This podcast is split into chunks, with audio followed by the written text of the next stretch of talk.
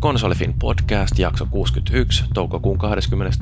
päivä 2012. Pelatuissa peleissä samoillaan metsässä ja lasketaan mäkeä. Uutisaiheessa puhuttavat kehittäjien ongelmat ja oikeudenkäynnit. Viikon keskustelussa kommentoidaan muun muassa foorumin rattijuoppoja ja lukutoukki. Peli käyntiin.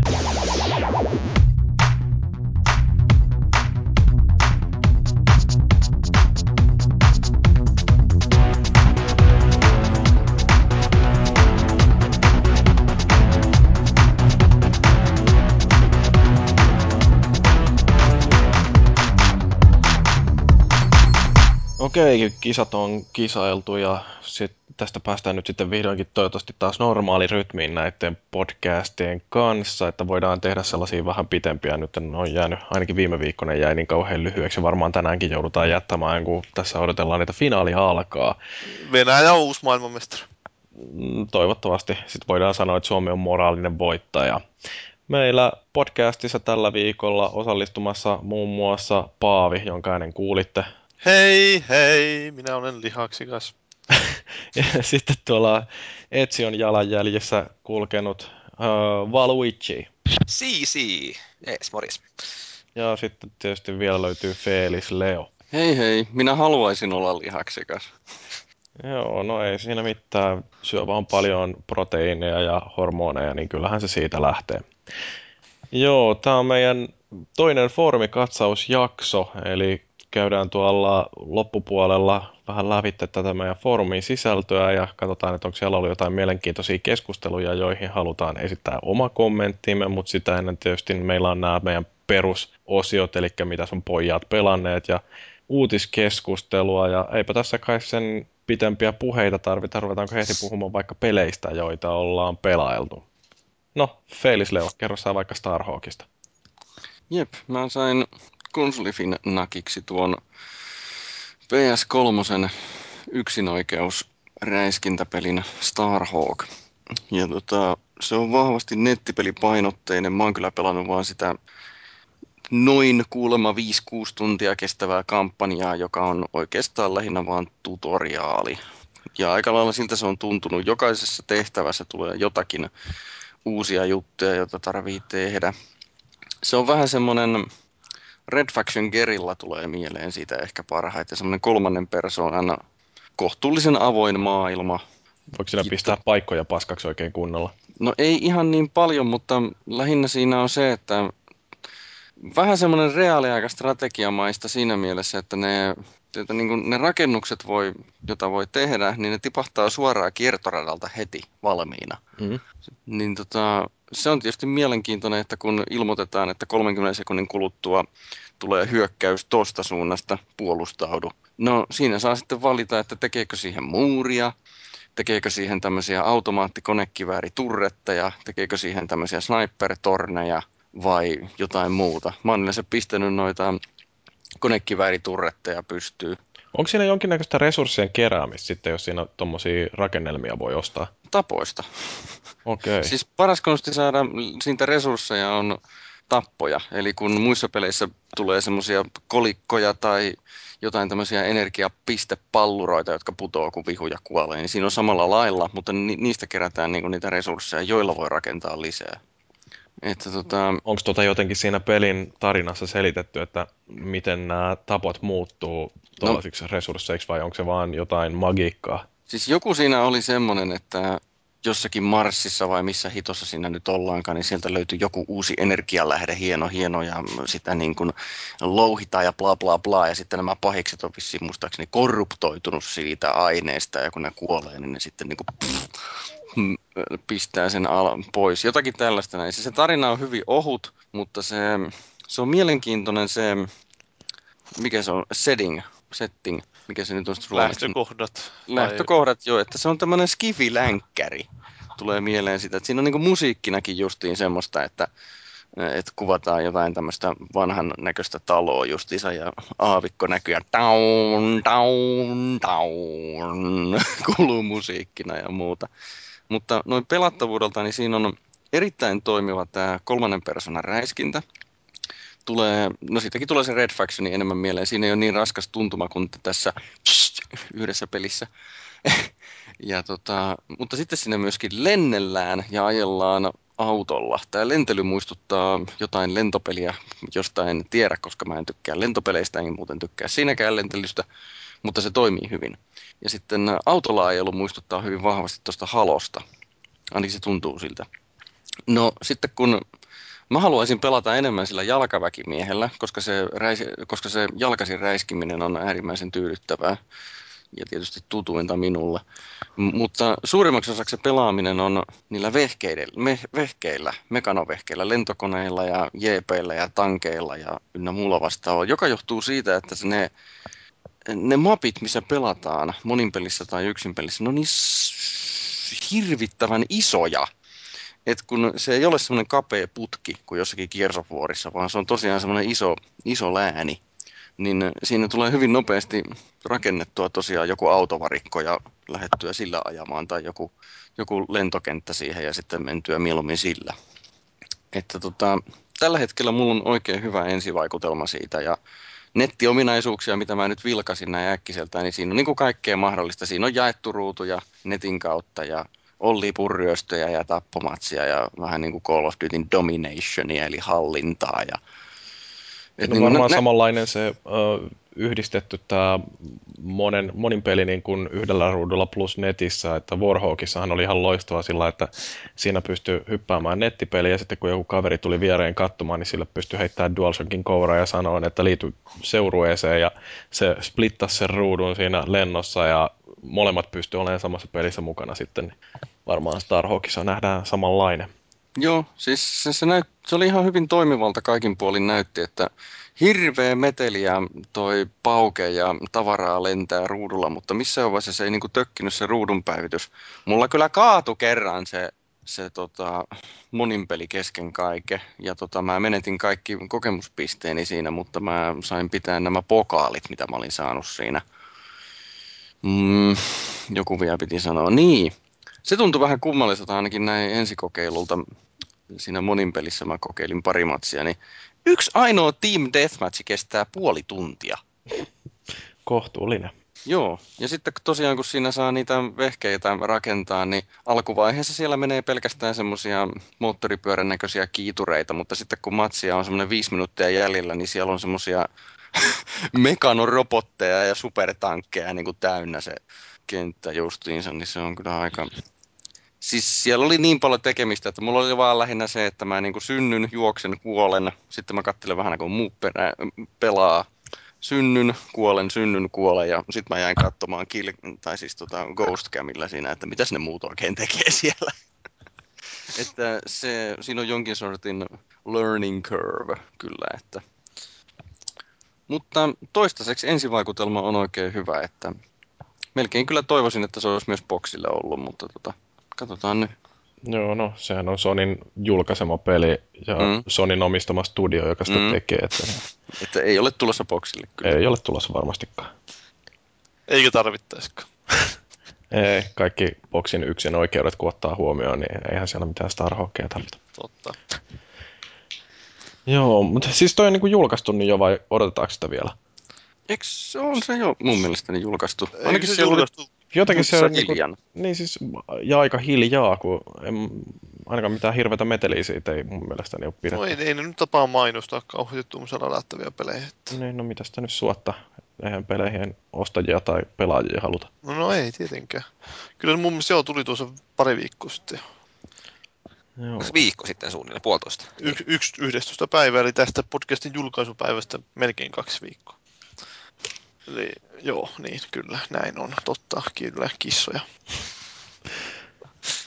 No, mutta kuullaanko Starhawkista joskus lisääkin ehkä? Se, ei. Se... Ei. Kyllä, ainakin arvostelun muodossa sivulla, jos ei muuta. Että... No sitten varmaan voisitte kertoa, kun olette molemmat arvostellut Fellu ja Valluton Daturan. Kyllä. Haluan, kerro sä nyt ensin, kun oot, se on huono mielipide siitä. Niin. Huono mielipide? Niin. Mä Väärä mielipide. Niin. Siis, äh, no ensin vähän minkälainen se on. Eli tämmönen, kun muistatte näitä klassisia seikkailupelejä, nämä point and click, niin se pikkusen muistuttaa samaa, mutta se on semmoinen ensimmäisen persoonan peli, oikein hidastemponen ja tunnelmallinen ja rauhallinen, aika lailla pulmapelin omainen jopa. Siinä on ihan semmoinen selkeä tietty rakenne, ja mulla kesti noin puoli tuntia 45 minuuttia hokata se rakenne. Ja sitten kun mä hokasin sen, niin se loppupeli meni hyvinkin nopeasti, koska se noudattaa sitä samaa. Eli siinä on tämmöinen, siinä on kaksi semmoista isompaa metsäistä aluetta siinä pelissä. Ja molemmissa näissä isommissa alueissa on neljä tämmöistä pulmaa, jotka pitää ratkaista.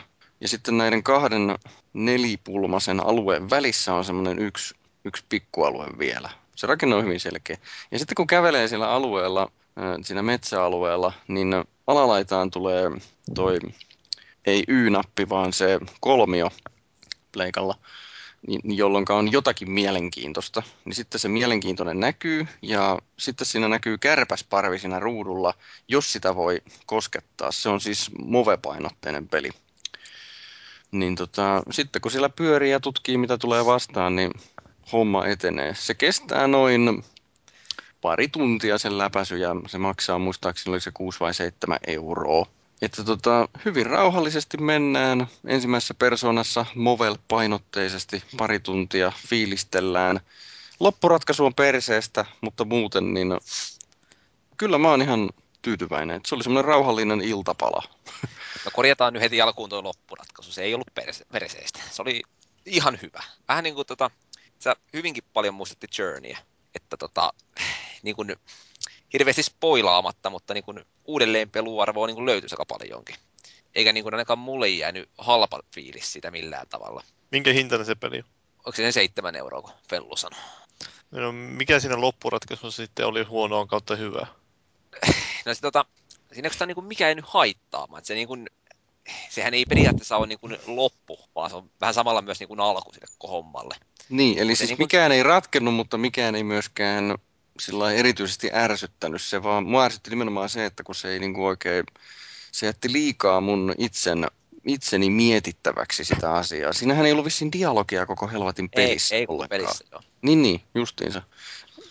Mikä muuten on aika hieno saavutus mun, mun mielestä, niin että pystytään niin kuin täysin ilman dialogia, ihan täysin niin kuin pelillisesti ja kuvallisella kielellä niin kuin välittämään se asia. Se ei, muuten, se ei ole muuten mitenkään päin tavallista nykyään peleissä. Joo, ei. Journey oli se toinen, mikä käytännössä teki ihan saman. Mm. Mut se, mikä tuossa, niin kun, jos nyt edelleen vertaa sen Journeyin, niin tota, vähän jäi niin tuosta harmittaa, että se on liian paljon ehkä suoraviivaisempi. Että siinä on ne samat asiat, mitkä tehdään niin kun, kuitenkin. Vähän eri järjestyksessä, vähän eri asioita voi tapahtua, mutta tota, periaatteessa niin ei ole niin vaihtoehtoisia reittejä tai mitään sellatteita. Se on vähän niin kuin sen kerran nähnyt, niin no kyllä mä kävin hakemassa loputkin trofit siitä. Tota, ja se oli ihan hauska ja voisi pelata niin kuin uudestaankin. Mutta tota, ei se niin kuin silleen tarjoa erilaista pelikokemusta näin toisella kerralla. Mm. Kokeiliko tuolla padillä pelata sitä? Joo, mä pelasin sen nimenomaan padillä, kun mulla ei ole tota, tota movea nyt just tällä hetkellä. Sillä se oli vähän kankee. Joo, mutta siinä ei ollut kiire. Joo, ei. Se, että se ei häirinnyt se sen takia, koska siinä ei ollut kiire missään vaiheessa. Joo. Sitä movellakin, niin kyllä sitä vähän sai pyöritellä tai esineitä turhan pitkään välillä, mutta kun ei se ole mitään aikarajaa tai tosiaan kiirettä mihinkään. Tota, ei se jäänyt haittaa millään tavalla. Mm-hmm.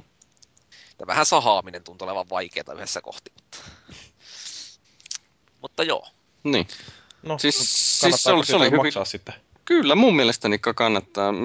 Tässä keskustelussa meillä nyt on ollut vähän sama kuin mikä mulla oli arvostelun kirjoittamisessa, että siitä arvostelusta tulee aika lyhyt, koska siis se on niin pieni ja ly- lyhyt se peli. Siinä on se yksi, no periaatteessa on parikin, mutta siis siinä on vaan muutama hyvä idea, jotka sitten tehdään tunnelmallisesti ja se on siinä. Se on semmoinen hyvin pieni ja lyhyt, että ky- kyllä mä niin kuin suosittelen. Se oli erittäin positiivinen yllätys sillä että mulla ainakin. Joo, vähän samat fiilikset, kyllä niin kuin kannattaa kokeilla. Että tekee niin kuin asiat niin eri tavalla kuin käytännössä kaikki muut pelit markkinoilla. Mutta, mutta mikä sen pelin Metacritic arvosana oli? No se on aika vakuuttava 57, jos mä oikein muistan.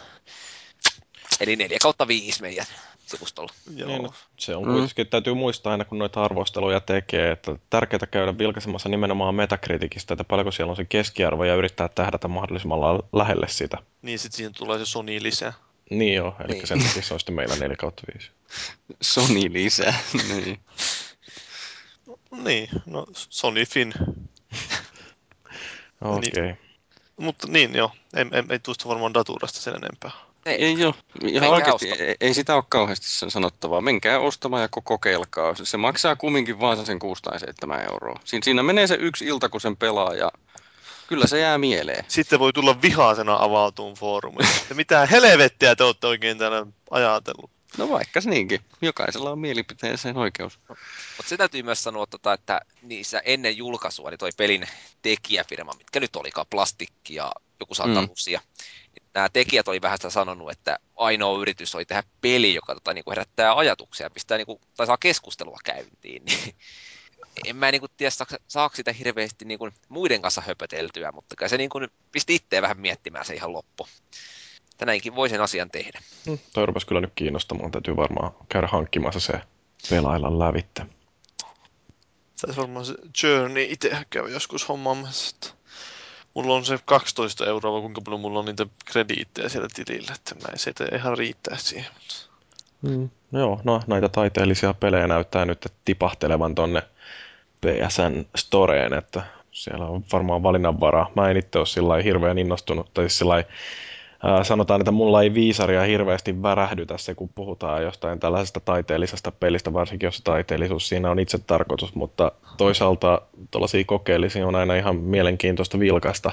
Se vaan, että mm, niin kuin me ollaan joskus kai puhuttukin tästä näin, että vaikka peli ei maksaisi kuin euron, mutta jos jälkeenpäin sitten tuntuu siltä, että se sijoitus oli siitä huolimatta huono, niin ei se raha oikeastaan ole se, mikä siinä harmittaa, vaan se, että tuli tehtyä tyhmä ostos.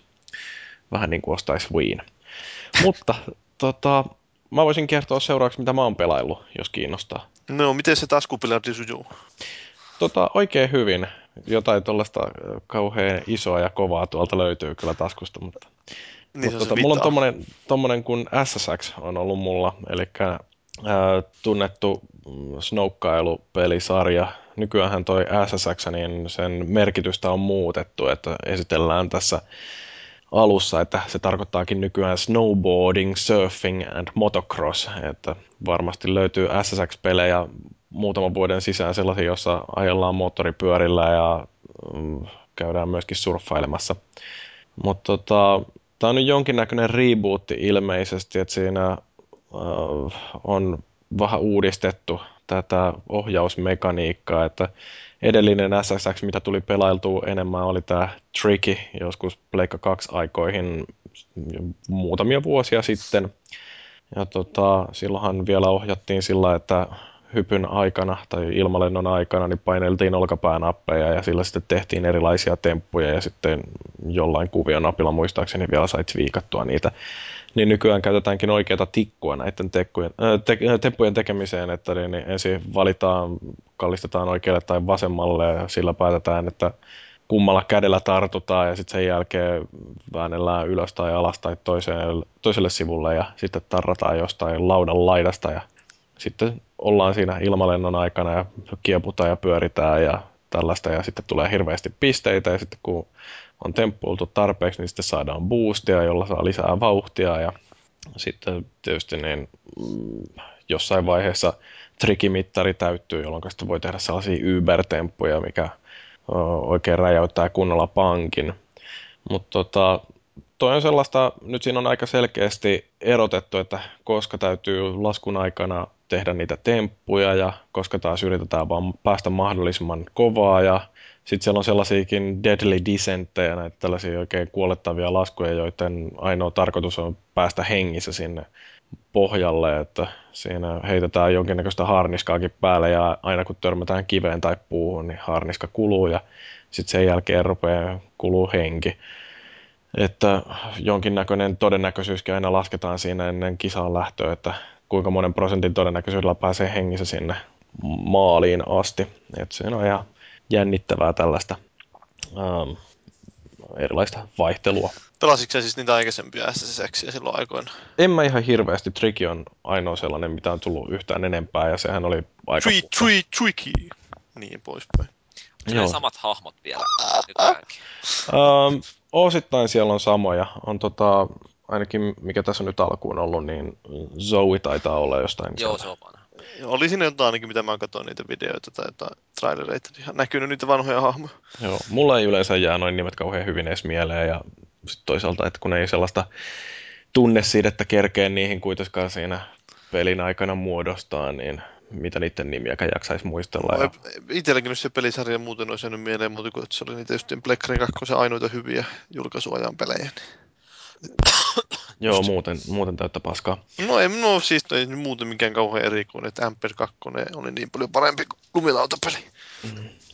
Joo, jonkinnäköinen tarinakin tuohon on nyt sitten tehty, että yritetään sillä, yritetään sillä sitten saada jonkinnäköistä mielenkiintoa. Ja kyllä se jotenkin toimiikin, että ainoa mikä siinä on, niin se tarina on, on sillä vähän, että yksi tyyppi on irtautunut tästä SSX-tiimistä ja ruvennut itse tekemään jotain extreme-showta ja nyt sitten näiden muiden tarvitsisi yrittää vakuuttaa, että me ollaan relevantteja ilman tätä griffiäkin. Ja sitten tota, mm, no, sitten siellä tosiaan niin laskeskellaan ja kerätään pisteitä niillä kaikilla eri rinteillä ja, ja tällä sitten lunastetaan sitä omaa paikkaa tässä extreme-urheiluskenessä ja Um, no, se on vähän sekava jotenkin, mulla ainakaan niin ei hirveän hyvin jää edes päähän, että mitä kaikkea tässä nyt tapahtuu. Ja muutenkin se peli on niin hirveän täynnä kaiken maailman uh, blingiä ja krumeluuria, että jotenkin on ollut kauhean vaikea vielä sisäistää tämä pelin sellainen kova ydin. Mutta kyllä tota varmaan kun pikkasen enemmän vielä hakkaa, niin sieltä rupeaa jotain sellaista löytyy, että ihan älyttömän paljon mä en ole vielä tuolle lämmennyt, mutta toisaalta varmaan tarvitsee antaa vielä vähän mahdollisuutta, että onhan toi nyt kuitenkin kallis 60 euron peli, että ei sitä nyt ihan he, viiti, heti heittää nurkkaankaan. Miten sä nyt ostaa se? Öö, eihän mä sitä oikeastaan ostanutkaan. Mä sanoin Xavalle, että toi voisi olla kiva ja sitten lähetti mulle sen. Niinpä, niinpä no. niin. No mut siis... Hei, Mä niin. pelasin sitä ennakkoversiota siellä Norjassa silloin.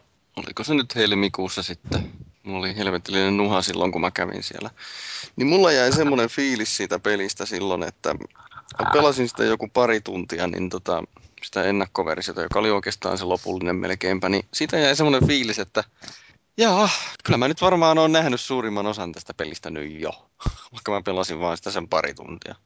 Niin, no se voi olla, että suurin osa vaihtelusta tulee nimenomaan siitä, että on erilaisia näitä mäkiä, joita siinä lasketaan. Ja, äh, en mä oikein tiedä, että miten hirveästi tuossa nyt voi monipuolisuutta tulla sitten myöhemminkään, mutta toisaalta monet pelit on onnistunut yllättämään sillä, että alkuun vaikuttanut siltä, että tässä on kaikki, ja sitten sen jälkeen mm, jotenkin myöhemmin yhtäkkiä siellä isketäänkin vaan sitä uutta mekaniikkaa eteen.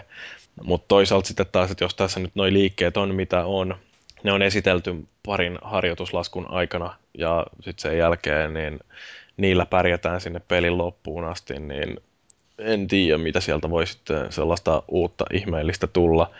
Onko tämä sitten vaan, että täytyy opetella niitä rinteitä ja päästä ne sitten nopeammin vaan aina alas ja jotain tällaista. Yksi mikä tässä on tietysti sellainen mahdollinen koukku, että kun aktivoi sen online passin, jolloin pääsee sitten tänne Rider-nettiin, joka on nyt sitten tämä SSXn-versio tuosta autologeista ja muista, mitä näitä nyt on ollut näissä EA'n peleissä viime aikoina, niin siellähän, jos on kauheasti kavereita, jotka on eri mäistä päässyt sitten jotenkin tosi huippuajalla alas tai kerännyt ihan hirveät pisteet, niin sitten siitä voi tulla sellainen, että Vauno, kyllä mä nyt ainakin tuon sairuksen tuolta pystyn päihittämään, fat chance, mutta teoriassa ainakin olisi mahdollista.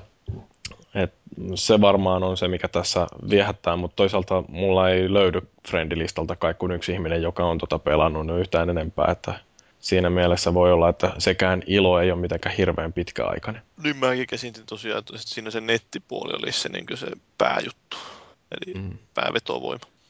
Mutta, niin. Joo, mutta mä luulen, että mä nauhoittelen tuosta jonkin verran videota ja laitan vähän jotain ö, esittelyn tynkää tuonne verkkoonkin, että...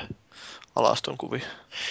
Niin, no se on sitten toinen vaihtoehto, että en ota tuosta SSXstä, vaan kuvaan itseäni munasilla heilumassa tuossa kameralla. Niin, siinähän on helikoptereita siinä pelissä. Joo, joo. Nimenomaan. Tässä on my interpretation of SSX. Joo. Siinä on näköjään soundtrackilla niin vanhaa kunnon lasketsuppia. Oi saamari. Tosi se on vaan... Asede hei, aha, No. aha, No, ne ne sama. kaikki ne tänne menee, vuoli ja niin jotenkin tekee näin. Joo. Asede hei, ha, he he. Eiks niin tää vai? Juurikin tämä. Juuri Eri tämä. biisi tosi. No niin. Se on vaan Mitä, oliko näköjään... niillä toinenkin biisi? Kai niillä oli. Oli, mun mielestä. Tai Ei niitä kukaan kuulu aikaisemmin. Ei. Kuulostaa uskomattomalta. Varmaan saatu halvalla siihen peliin sitten, että sieltä jostain kaatopaikalta. Joo. No, mutta sitten mitäs muuta? Toinen peli, mikä mulla on tässä nyt ihan sille arvostelua varten, niin Ratchet Clank Collection, josta ajattelin, että pitää ihan hirveällä höykillä nyt pelata noin kaikki pelit lävitte ja kirjoittaa siitä arvostelu. Mutta- tarviiko se niitä kaikkea pelata, jos sä oot niinkö pelannut ne aikaisemmin? No kyllä, mä nyt ne ajattelin joka tapauksessa kaikki vetästä kahteen kertaan lävitte.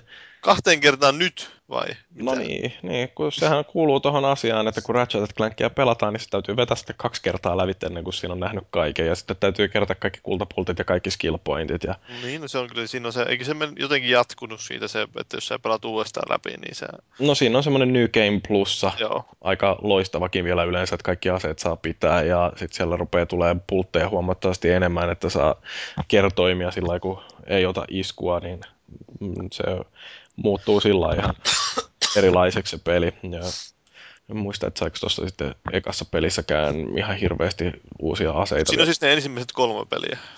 Joo, eli nämä, mitkä on Pleikka 2 julkaistu, niin tämä ensimmäinen Ratchet Clank-trilogia, niin ne on siinä yhdessä paketissa. Että Pleikka 2 ei julkaistu kuin kolme Ratchet Clank-peliä.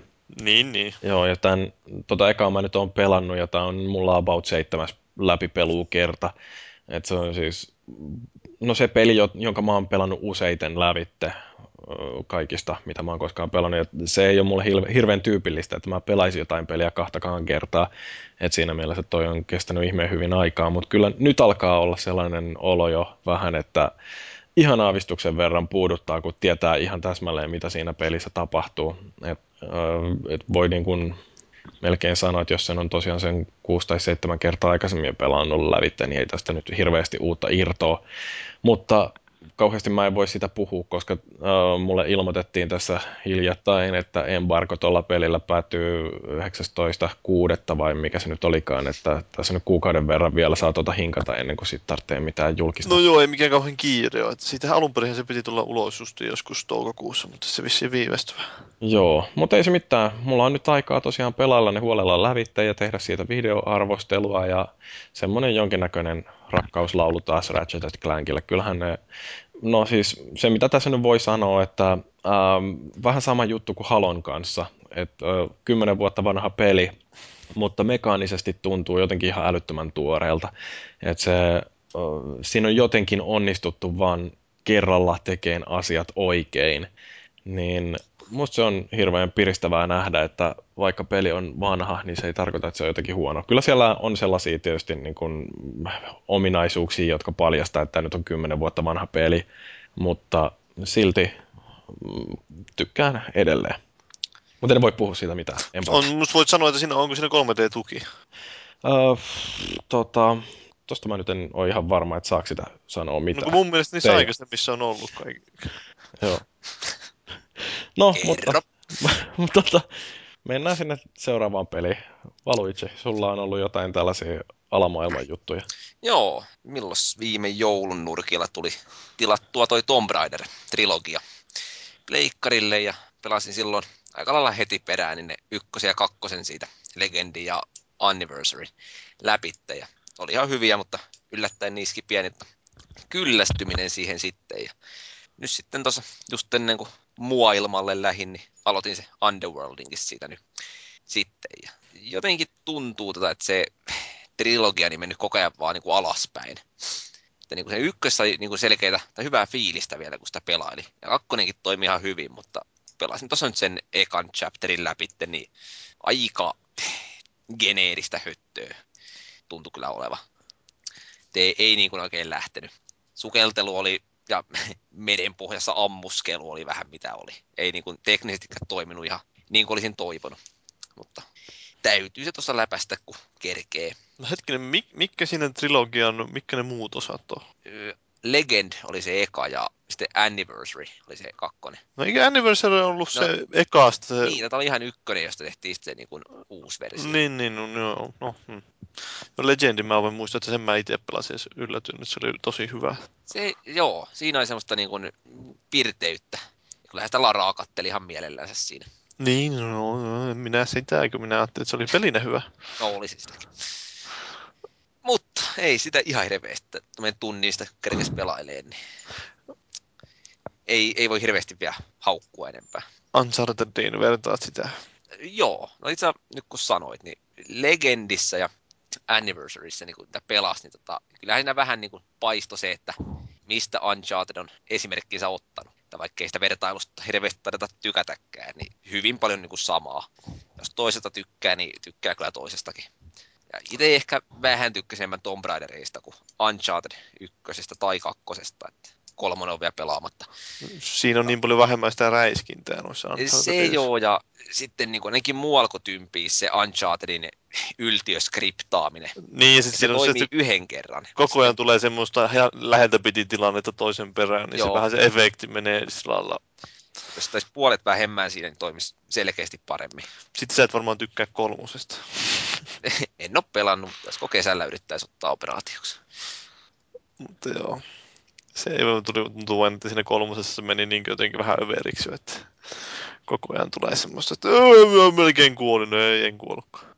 Eikä sitä kolmosta niin otettu vastaankaan enää ihan niin hehkuttaa, paitsi Jyri tietysti. Mutta... Mm, no kyllähän sitä ihan kehuttiin silloin osittain, varmaan senkin takia, että kun kakkonen oli niin hyvä, tai sai niin hyvin kehuttiin, niin sitten se jatkoi siihen kolmoseen, mutta kyllä se ainakin jos pelaajaa katsoo, niin useampi on siitä kolmosesta valitellut, se varsinkin kun siinä ne kontrollit oli kustu, mutta sitähän ne päivittikin, että mä en ole muistaakseni edes kokeillut niillä uusilla kontrolleilla sitä. No siis mulla ei, tosiaan kun mä oon niin huono pelaaja, niin mua ei haittaa se, että kontrollit on paskat, koska mä pelaan huonosti täysin niistä riippumatta. Mutta ei siis oikeasti, mä en oikein edes muista, että mulla olisi ollut minkäännäköistä ongelmaa niiden kanssa. Että kyllä siellä niitä headshotteja saa napsittua vaikka uh, kuinka olisikin ollut sitten jotain velttoutta tai muuta siellä tatissa. Et, tota, hehe. Mutta joo, siis, mutta noin muuten mä oon sitä mieltä, että ehdottomasti trilogia on paras jakso ja yksi parhaita pelejä, mitä tässä sukupolvessa on nähty. Nimenomaan jakso. No, ihan miten vaan. No, niin, joo. Mm, no, mm. no sitten mä varmaan joudun kertoa Counter-Strikeista. No kerro. Tarina on hyvin koskettava ja mukaansa tempaava, eli eilen käynnistyi, tai eilen oli Steamin kirjautunut sisään, sitten yllättäen tuli viesti, että hei, tässä on sulle ylimääräinen kutsu Steamin, tämän, eikö siis tämän Counter-Strike Global Offensivein betaan, ja mä ajattelin, että eihän mulla ole itselläkään sitä peliä, että mistä mä nyt tuon kutsun saa. Sitten mä rupesin katsoa sieltä pelilistalta, niin ei näy missään sitä. Että yritin lunastaa itse sitä kutsua, niin ei minä voinut sitä lunastaa. Sitten mä annoin sen jollekin randomille Twitterissä, ja sitten seuraavana, tai siis tänään, niin se yllättäen oli ilmestynyt sinne se peli, ja sitten kyllä mä nyt pääsin pelaamaankin. Että tämähän on siis tulossa konsoleille ja PClle tämä Global Offensive. Siinä oli yhdessä vaiheessa tarkoitus tulla tuki, että pystyisi pleikkaripelaajat pelaa ja PC-pelaajat pelaa niin sekaisin, mutta ne vissi perune suunnitelmat. Mutta niin, no, ootteko te pelannut kaikki counter strikeja joskus? Ihan vähän. Mä en ole kyllä yhtään. Häh? No. Olen pelannut tosi hyvin vähän, mutta pelannut. No joo, siis Counter-Strike on tämä niinku monin peliräiskintöjen äiti. Kaikkeen, niin Call of Duty, jos katsoo nykyistä, niin kyllähän siinä se formaatti on aika pitkälti niin Counter-Strikeista lähtöisin.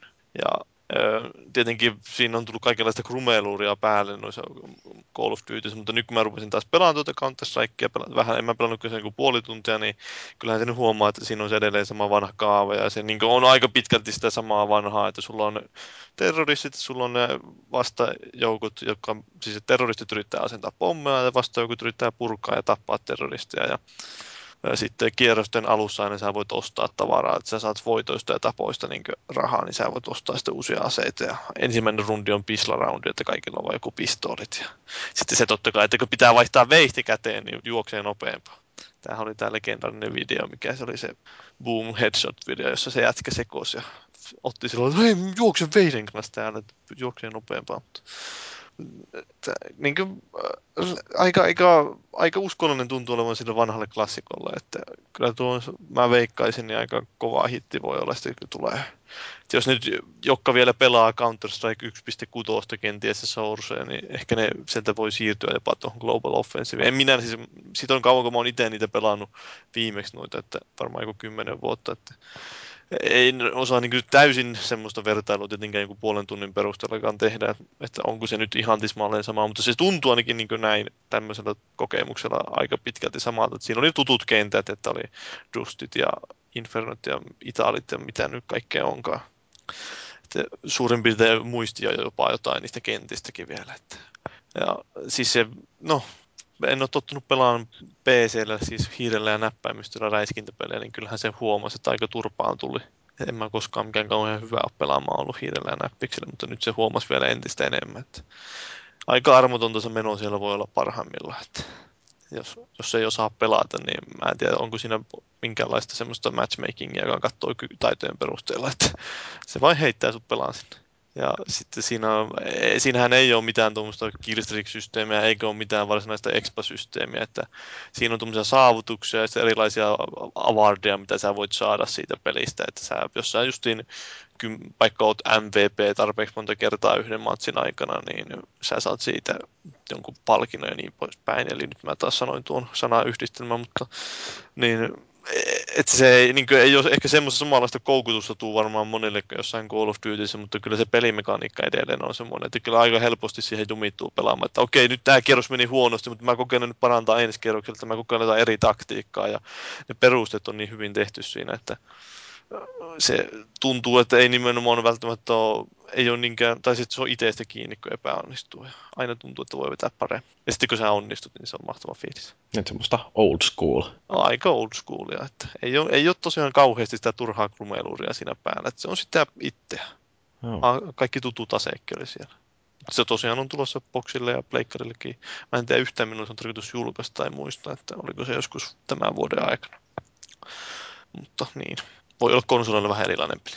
No se voi olla, että kun tuollainen peli, joka on niin älyttömän vahvasti justi rakennettu hiirellä ja näppäimistöllä, niin että kun sitä yritetään sovittaa padille, niin lopputulos no, si- voi sitten olla vähän mitä on. Se oli yllättävän hyvä se alkuperäinen Counter-Strike Boxilla silloin aikoinaan, kun julkaistiin. Sehän oli yllättävän suosittu kanssa. Se oli, tykkäsin itsekin voi pelata sitä silloin. Että kyllä, se, kyllä se voi kääntää, mutta se tietysti vähän erilainen kuitenkin on. Edelleen siinä se taito varmasti, että ei niin kauheita autoaimia siihen voi tunkea. Että edelleen se pitää olla kiinni siitä taidosta, että se huomasi tuossa, että kuinka kriittistä se on, että sä osaat vetää sen hiiren kursorin siihen vastustajan pään kohdalle nimenomaan, että kun ei ole tottunut siihen välttämättä. Että no saa nyt siihen johonkin hahmon kohdalle sen, niin vastustaja ampuu jo sniperilla sua pää. Hmm. Joo, se voi olla kyllä vähän kylmää kyytiä, että jos nyt tästä lähtisi konsolipohjalta tonne jonnekin PC-mättöihin, niin voi olla, että ihan hiukan sattuisi. Hiukan joo, se on niin nopea, nopeita reaktiosta kiinni se, ja sitten, että sä osaat hallita niitä laukauksia senkin verran, että sä painaat liipa siitä pohjaa, eli hiiren nappia pohjaan, niin se on aika taitopeli. Joo, no, mutta onko siitä sen kummempaa muuta vai siirrytäänkö seuraavaan jaksoon? No ihan vaikka joo, kun ei teitä tunnu kiinnostaa. Joo, ei. Mitäs tuollaisista Counter-Strikeista? Ehkä sitten kun se tulee konsoleille, niin voidaan puhua siitä vähän enemmänkin. Wii odotan. Kyllä Wii No, mut hei, tauon jälkeen puhutaan vähän taas näistä vaikeuksista olemista öö, pelikehittäjistä ja siitä, miten pelit on ihan liian paskoja aikuisille, mutta kuunnellaan ensin vähän musiikkia.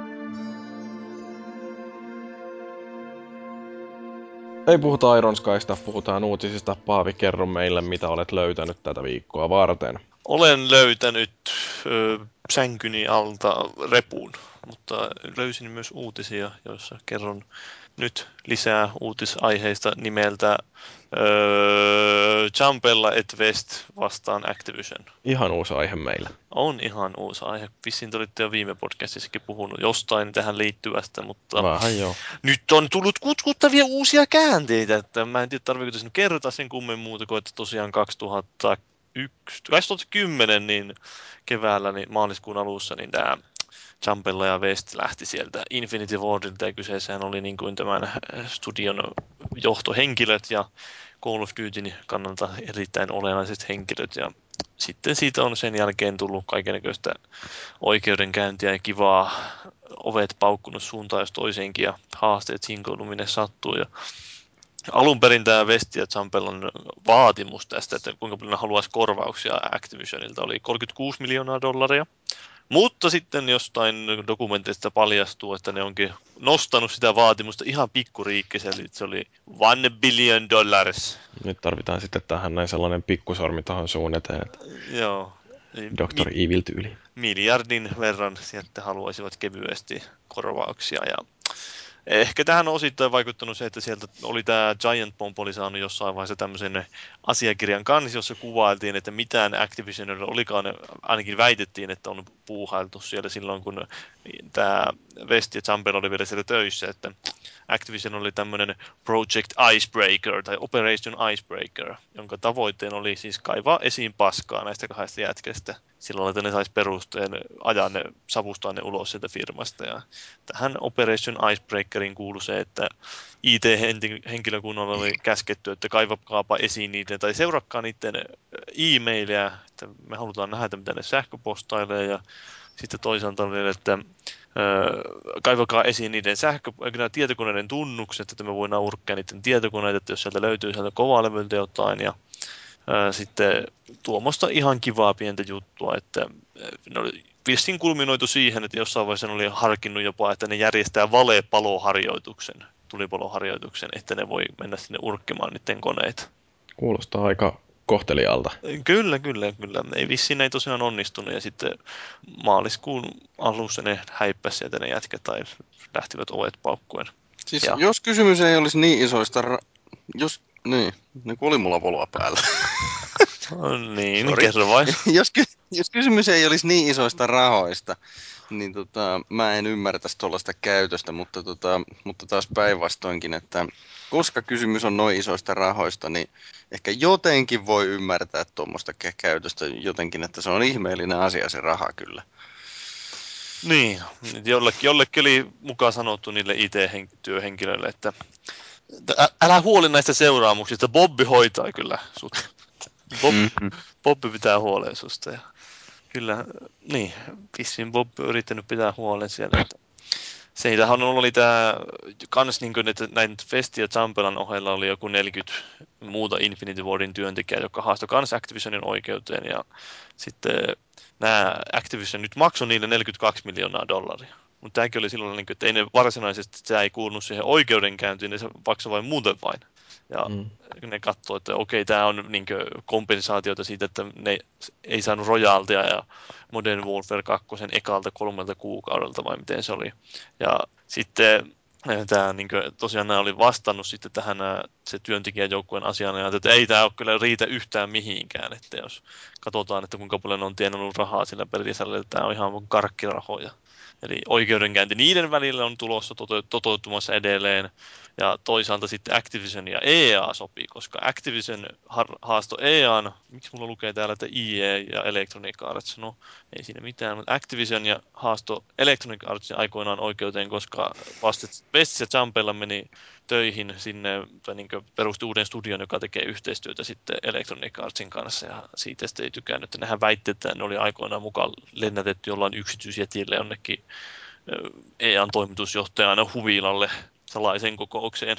Ja tällaisia hienoja salaliittoteorioita oli siitä kuviosta, että sen takia ne oli oikeus tuossa myös nuo EA ja Activision, ja nyt ne on sopinut keskenään sen. Mutta Pest ja Champelan oikeudenkäynti on edelleen tuossa 29. päivä toukokuuta, ja tuosta tosiaan ei, ei ole tietoa, että mitä ne EA ja Activision sopii siellä. Että ne ei paljastettu termejä, mitä, onko siellä jotain maksettu rahaa liikkunut suuntaan tai toiseen. Mm, Tämä voi olla siis nyt Vestillä ja Champelalla niin jotenkin henkilökohtaista jo tuota Activisionia kohtaa, että ne ei ihan piruuttaankaan viitti mennä sopimaan tota missään kulissien takana, että ne haluaa nyt mahdollisimman paljon vallokaa heitellä sinne kotikin ja kumppaneiden päälle. Ja mikä sen mukavampi tapa onkaan kuin julkisesti jossain tuolla oikeussalissa. Niin, niin kyllähän se, jos tuo pitää paikkansa, tuo Operation Icebreaker esimerkiksi, niin kyllä niillä voi olla jotain chanssiakin siellä. Mm. Ja sitten tietysti tässä on nyt sekin äh, mielenkiintoinen puoli, että kun West Champella on käytännössä kilpailijalla töissä, vaikka ne onkin independent studio, mutta kuitenkin EA-partnersilla, niin se ei haittaa yhtään mitään, että Activisionista puhutaan mahdollisimman paljon pahaa, että mahdolliset sitten nämä EA-törttöilyt, niin ne voidaan helpommin painaa villasella, mutta no, tämä on mielenkiintoista markkinointipeliä tämäkin. Kyllä, kyllä. Call of Duty pysyy pinnalla vaikka väkisin. Kyllä. Hyvä huomio on siinä muuten sitäkin. Niin, no, kyllä. Ainut vaan, että no se ei varsinaisesti hyödytä tätä Vincenttiä ja Champellaa enää varsinaisesti, vaikka se pysyy pinnalla. Niin, no ei Paitsi heidän firmaansa ehkä. No kyllä se varmasti sitä respawnia tai ainakin niiden, mm. ni, niille kahdelle tuosta julkisuutta varmasti, että mm. tuodaan esiin, että ne on niitä miehiä, jotka sitä Call of Dutyä teki, ja nyt niillä on joku uusi peli tulossa, joka ei ole Call of Duty. Niin, todennäköisesti West ja Champella ei saa missään markkinointimateriaalia vir- materiaalissa virallisesti mainita Call of Dutya, Nimenomaan. mutta kyllähän sen varmasti kaikki uutisjutut kertoo, Ää. että nämä on nämä tyypit, jotka alun perin on luonut Call of Duty-sarjan. Mm. Se pääsee. Mutta sitten ö, vähän toisenlaista draamaa oli tuolla Rhode Islandilla. Eli täällä on tämä entisen baseball-pelaajan Kurt Schillingin perustama 38 Studios, eli 38 Studios, joka houkuteltiin siis Massachusettsista Rhode Islandiin 75 miljoonan dollarin lainalla. Ja tämä laina oli siis, se Rhode Islandin osavaltio oli niin hankkinut sen lainan ä, yksityisiltä sijoittajilta ja sitten antanut sen niille sinne ä, tälle studiolle. Ja nimenomaan tarkoituksena oli se, että ne, niillä oli joku MMO-suunnitteilla, tämmöinen Kopernikus, ja sen pitäisi sijoittua samaan universumiin kuin Kingdoms Amalur Reckoning. Ja se olisi tarkoitus vissiin tulla nyt 2013 kesäkuussa ulos. Mutta ongelmana oli se, että tämä Kingdoms of Amalur ei nyt niin kauhean hitti ollut kuitenkaan. Että siitä olisi kauheasti rahavaroja tullut niille. Ja sitten toisaalta niille menee neljä miljoonaa dollaria kuussa niin kuluihin sillä firmalla, kun niillä on niin yli 400 työntekijää. Että se on aika kallista puuhaa tuo MMOn tekeminen. Ja sitten no siis oli... kaikki pelin kehittäminen on kallista puuhaa, mutta MMO nyt erityisesti. Niin, ja tosiaan, että niillä oli ongelmia maksaa tuota lainaa takaisin, että aluksi oli puhetta, että ne on saanut jo maksettua sen lainan, sitten tulikin uutinen, että okei, ne on jättänyt maksamatta työntekijöilleen, ja sitten tuli uutinen, että se lainan sekki onkin niin bouncannut takaisin, eli se oli katteeton, ja nyt ne loppujen lopuksi on saanut maksettua sen lainan, mutta vissiin joku shillingi oli vähän joutunut ottaa omista rahoistaan tai jotain, sen, että ne sai maksettua sen lainan osista tämmöinen niin osamaksun siitä, joku reilu miljoona dollaria. Ja seuraavan kerran ne joutuu maksamaan sitä lainaa takaisin niin marraskuussa ja siihen asti ne joutuu vissiin vähän sitten taistelemaan, että mistä ne repii niitä rahoja. Että joutuvat hakemaan yksityisiltä sijoittajilta ja niin tämmöistä pientä, pientä rahanhakuongelmaa ja tietenkin siitä oli sitten uutista joystickissä ja muualla, että jos tuo studio nyt romahtaisi tuosta, niin tuo semmoinen 100 miljoonaa dollaria jäisi Rhode Islandin veronmaksajien maksettavaksi. Mm. Kuka heitä oli kustantanut tämän Kingdoms of Amalurin? Sehän oli EAN julkaisema peli. Okei, mutta onko ne rahoittanut oli, sitä sitten kauheasti? Se oli mun mielestä kans EA Partnersin kautta vähän niin kuin tuo Respawn. Että niin kuin, kyllä ne, mä, en ole, mä en ole oikein selvä, että mikä siinä on se niin kuin, tämä rakenne siinä, että kuinka paljon ne loppujen lopuksi rahoittaa sitä. Että onko se vain, että ne antaa sille markkinointituen. Ja... Niin, ja huolehtii siitä, että se pääsee kanaviin ja tälleen. Niin, se, mm, se on varmaan aika paljon justiin projektikohtainen ne niin, että AI ei kuitenkaan saa siitä mitään niin IP-oikeuksia tai mitään. Että se on tämmöinen, justin jos se haluaa pitää sen itsellään, se Mm. enemmän, enemmän niin hallintaa siitä, mutta totta kai se on sitten riskialttiimpikin kanssa. Mutta eikö toi ollut kuitenkin ihan hyvä peli? Siis sillä mm, vähintään kohtalaisia arvioita saanut tää. On se ihan hyvä, onhan se joku yli 500 000 vissiin myynyt, mutta kyllä mä sitä, mitä mä oon pelannut niin vähän, niin se on se ihan niin hyvä ja laaja ja semmoinen ihan mielenkiintoinen hauska ropeilu. Sit Siinä on ihan hyvä se taistelu varsinkin, on semmoinen vähän vauhdikkaampi kuin ehkä keskiverroissa länsimaisessa roolipelissä. Ja mun ymmärtääkseni sillä kohtuullisen helposti lähestyttävä, että vertailua johonkin Skyrimiin on jotkut tehnyt, niin se ei välttämättä uh, ole sillä samalla lailla laaja, että siinä olisi ihan hirveästi koko ajan jotain tekemistä joka puolella ja sitten menee sekaisin, kun täytyy kaikki yrittää suorittaa, että tässä Amalurissa niin vähän suoraviivaisempi se juoni kuitenkin. On se ehkä jo vähän suoraviivaisempi, että siinä ei ole niin ka- joka paikassa jotain ihmeellisiä luolastoja, joihin aina eksyy menemään sitten, kun kävelee ohi. No, mutta toi vaan kertoo siitä, että miten älyttömän vaikeaa on uutta IPtä lanseerata, että se vaatii niin hirveästi markkinointipanostusta ja vaikka peli olisi ihan laadukaskin ja helposti lähestyttävä, niin siitä huolimatta se ei välttämättä myy niin älyttömän paljon, että 500 000 ei se nykyään ole mikään ihan mieletön suoritus, että kyllä vähintään se miljoona pitäisi mennä, jos meinaa jonkun tuollaisen 75 miljoonan dollari sijoituksenkin joskus saada takaisin. Että Niin, ja sitten siinähän oli, on vielä tämmöinen poliittinen twisti tässä hommassa, että siellä tämä Rhode Islandin nykyinen kuvernööri oli silloin aikoinaan vastustanut tätä diiliä kauheasti. Ja Mm. nyt se joutui se kuvernööri sitten niin hoitelemaan sitä, että se oli käynyt neuvottelemassa siellä ja niiden, siellä studiolla, ja että miten tämä ongelma hoidetaan. Ja sitten se oli sanonutkin kylmästi, että aiotteko tehdä, tai silloin oli kysytty, että aiotteko joskus tehdä tulevaisuudessa vastaavanlaisia sopimuksia kanssa? No ei ikinä. Ei ainakaan, not on my watch. Ja siis, äh, onhan se nyt ihan mielenkiintoista, että miten tämmöinen, että onhan siis, jos rupeaa miettimään, niin ei ne ei ole tainnut käsittää, että kuinka riskialtista tuommoinen MMOn tekeminen on, että onko ne Mm. sitä vain kattonut sokeasti, just, että Vovi on noin suosittu, tehdäänpä mekin, että kyllä sieltä varmasti rahaa tulee. Niin, ja kyllähän noita pelistudioita sillä lailla houkutellaan, että äh, se, mitä niin kuin Kanadaan on syntynyt, esimerkiksi tämä aika kukoistava peliteollisuus, niin verohelpotuksella sama juttu Isossa Britanniassa.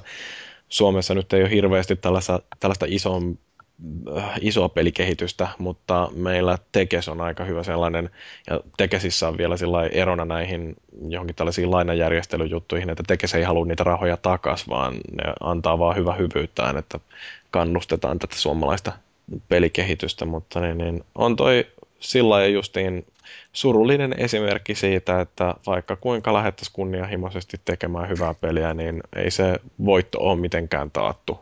Pelimarkkinat on aika raadolliset. Tuossa varmaan vielä se, että eihän MMO-markkinoille oikeastaan täysin uusi IP, niin voi niin kuin oikein olettaa pär- lähtevänsä pärjäämään. No jos ajattelet jollain Star Warsilla ei mene hirveän hyvin. Niin, siis nehän on kaikki viime aikoina tulleet, niin melkein perustuu johonkin niin isoon sarjaan. Siellä on Taru Sormusten herrasta ollut Conan ja Star Wars ja Mm. Warcraftia, että Sitten on näitä jotain tämmöisiä, jotka on jotenkin onnistunut lyömään jalan oven väliin, niin kuin Guild Wars ja joo, mutta nekin on niitä ihan niin kuin Niin, no, niin, on niin nimenomaan, että ne on niin kuin silloin, ennen kuin MMOista tuli varsinaisesti semmoinen kauhea ilmiö. Mm. Mutta se, että niin kuin, miksi nyt joku lähtisi pelaamaan jotain Kopernikusta, niin No, sehän vaikea olisi, ymmärtää, että miten se erottuisi kaupahyllyllä. niin on totta kai, joo, mutta onhan se, että ideana just niin, että tämä Amalur niin sovitettiin tähän siihen samaan universumiin, että se sillä tavalla vähän olisi jo tiedes, tiedetty tuo universumi, mutta eihän se nyt missään nimessä vertaudu mihinkään Warcraftiin tai tämmöiseen, että vähän riskialtista puuhaa. Ei ole ehkä ihana ajateltu. Siellä oli tosiaan, se oli, ei, ei mikään ihan pikkuinen juttu, että siellä Rhode Islandin lehdessäkin niin oli etusivulla, että mitä, mitä tässä nyt käy, että kylläpä se on katastrofaalisen huono juttu. Ja Voihan tämä varmaan osittain vaikuttaa ehkä siihenkin, että miten nyt pelialalle ehkä myönnetään Amerikoissa, Yhdysvalloissa jotain verohelpotuksia tai ja miten niin kuin, sitä tuetaan siellä. Että kyllä se voi vaikuttaa siihen niin julkiseen kuvaan negatiivisesti. Mm. Mm, mm, mut, mutta, mutta. Ja THQ, kaikkien suosikki julkaisija, niin niillähän ei ole tunnetus mennyt kauhean hyvin niilläkään. Ja öö, nyt tuli juttua, että ne tosiaan haluaisi päästä tästä Devil's Thirdistä eroon. Eli Devil's Third on tämmöinen, no niin, Levi- Devil's Turd. niin Third niin, Devil's Third. on tämmöinen Tomonobu Itakagin ja sitten sen Valhalla Games Studiosin tekemä peli. Ja Tomonobu Itakagihan joka tunnetaan tunnetaan- Ninja Gaidenista. Ei, Ja- Gaiden. No Gaiden on paljon parempi. Gaiden. Gay, gay. Ninja Gay. Gaystä. Niin. Gay niin, Ninjas. Niin, niin no siitä Kompromissi. nimenomaan Dead or Alive vastapainoksi niin tunnetaan semmoista pelistä. Ja ö, tosiaan se oli, siinä oli joku vähän outo, mä muistan sen juonikuvauksen siitä pelistä, että se on, lähtökohta on se, että kiertoradalle on ammuttu niin paljon tavaraa, että se on niin ihan tukoossa tuolla, tuo, siellä on ro, avaruusromua, että se avaruusromu alkaa pudota sieltä niin pinnalle, tänne maapallon pinnalle ja jotain tämmöistä hämmentävää juonikuviota siinä oli. No, mutta ongelmana niille että kuitenkin siinä pelissä on se, että ne oli vissiin joutunut vaihtamaan pelimoottoreja kesken kaiken, ja se oli tullut kauhean työläiksi ja kalliiksi, ja sitten nyt THQ onkin sitä mieltä, että me halutaan eroon tästä pelistä, ja ne neuvottelee ja yrittää myydä sitä jollekin toiselle julkaisijalle. Ja no, no THQ ei tosiaan ole kauhean fiksuja päätöksiä viime aikoina tehnyt. Että tuntuu, että niillä ei ollut minkäänlaista otetta siellä firman johdossa, kun on jotain noita linjauksia tehnyt. Että yrittävät olla niin kuin isot julkaisijat, mutta eivät kuitenkaan ole. Ja tuo, niillähän on tämä South Park roolipeli tulossa sen Obsidianin kanssa. Se viivästyy kanssa se. Ja tosiaan, jos muistatte, niin vähän aikaa sitten oli juttua siitä Warhammer MMOsta, joka sitten ei olekaan enää MMO. Joo, siis on toi sillä, että voi olla, että THQlta puuttuu nämä tällaiset yleensä ison yrityksen johtamiselle niin kauhean olennaiset visio ja missio ja strateginen tahtotila, että kun tässä vähän aikaa sitten luin, kun Activision niin lu- luetteli niiden strategian viitä kulmakiveä ja siellä oli muun muassa Call of Duty hyödyntäminen ja sitten tämä, mikä tämä nyt oli tämä Halon kehittäjä, sanokaa nyt äkkiä. Lisää, äh, Bungie. Niin, että niiden uuden IP-hyödyntäminen ja kaikki tällaiset näin, että, että tuota, THQlla ei ole ollut sellaista selkeää painopistettä, johon ne olisi keskittynyt ja yrittänyt sillä sitten lypsää rahaa. Niillä ei ole mitään tuommoista niin justiin semmoista luotettavaa, niin kuin Ubisoftilla on Assassin's Creed ja sitten Activisionilla on Call of Duty ja Ei ala on EA Sports. niin justiin tämmöisiä niin varmoja nakkeja, joiden aina tietää, että nämä pelit myy varmasti. Mm. Ne ei ole löytänyt sitä omaa alaansa sieltä. Ja... No ne varmaan olisi toivonut jostain Homefrontista sellaista, mutta No on niin, sekin... Mä ainakin toivon, että toi Darksiders löytäisi tota, ainakin semmoisen vähän yli miljoonan yleisön, että saisivat nyt edes jotain tosiaan, kun se oli vaan niin hieno se ykkönen sillä mutta se oli huonosti rytmitetty. Ja Mutta onko sekin vähän liian semmoinen niche-peli, että sitä ei välttämättä saa myytyä massamarkkinoille samalla lailla kuin voi olla, että ei saa, se on aika lailla... No Ja eikä nyt varmaan vähiten sekään, että kun sehän innoittuu tästä raamatun ilmestyskirjasta, niin sekin voi olla joillekin tiukkapivoille sitten ongelma. niin, ja sitten se on tämmöistä kuitenkin aika vahvasti fantasiaa. Joo. Peli, niin se, se aina vähän, että eikä ole mikään MMO toisaalta.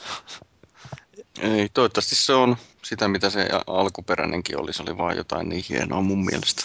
Mun mielestäni, mutta valitettavasti 10 miljoonaa muuta ihmistä ei välttämättä ole samaa mieltä. Niin, no mä en ole sitä koskaan oikeastaan, mutta kun demoa vähän kokeilin. Että mun- se on semmoinen peli, joka mun olisi tehnyt mieli aina kokeilla ja katsoa, mutta ei ole koskaan kuitenkaan tullut. Että ehkä jos se nyt Steamissa taas jossain vaiheessa tulisi sopivasti tarjoukseen, niin voisi ottaa. Steamissa muuten on Assassin's Creed kaikki tarjoukset tällä hetkellä.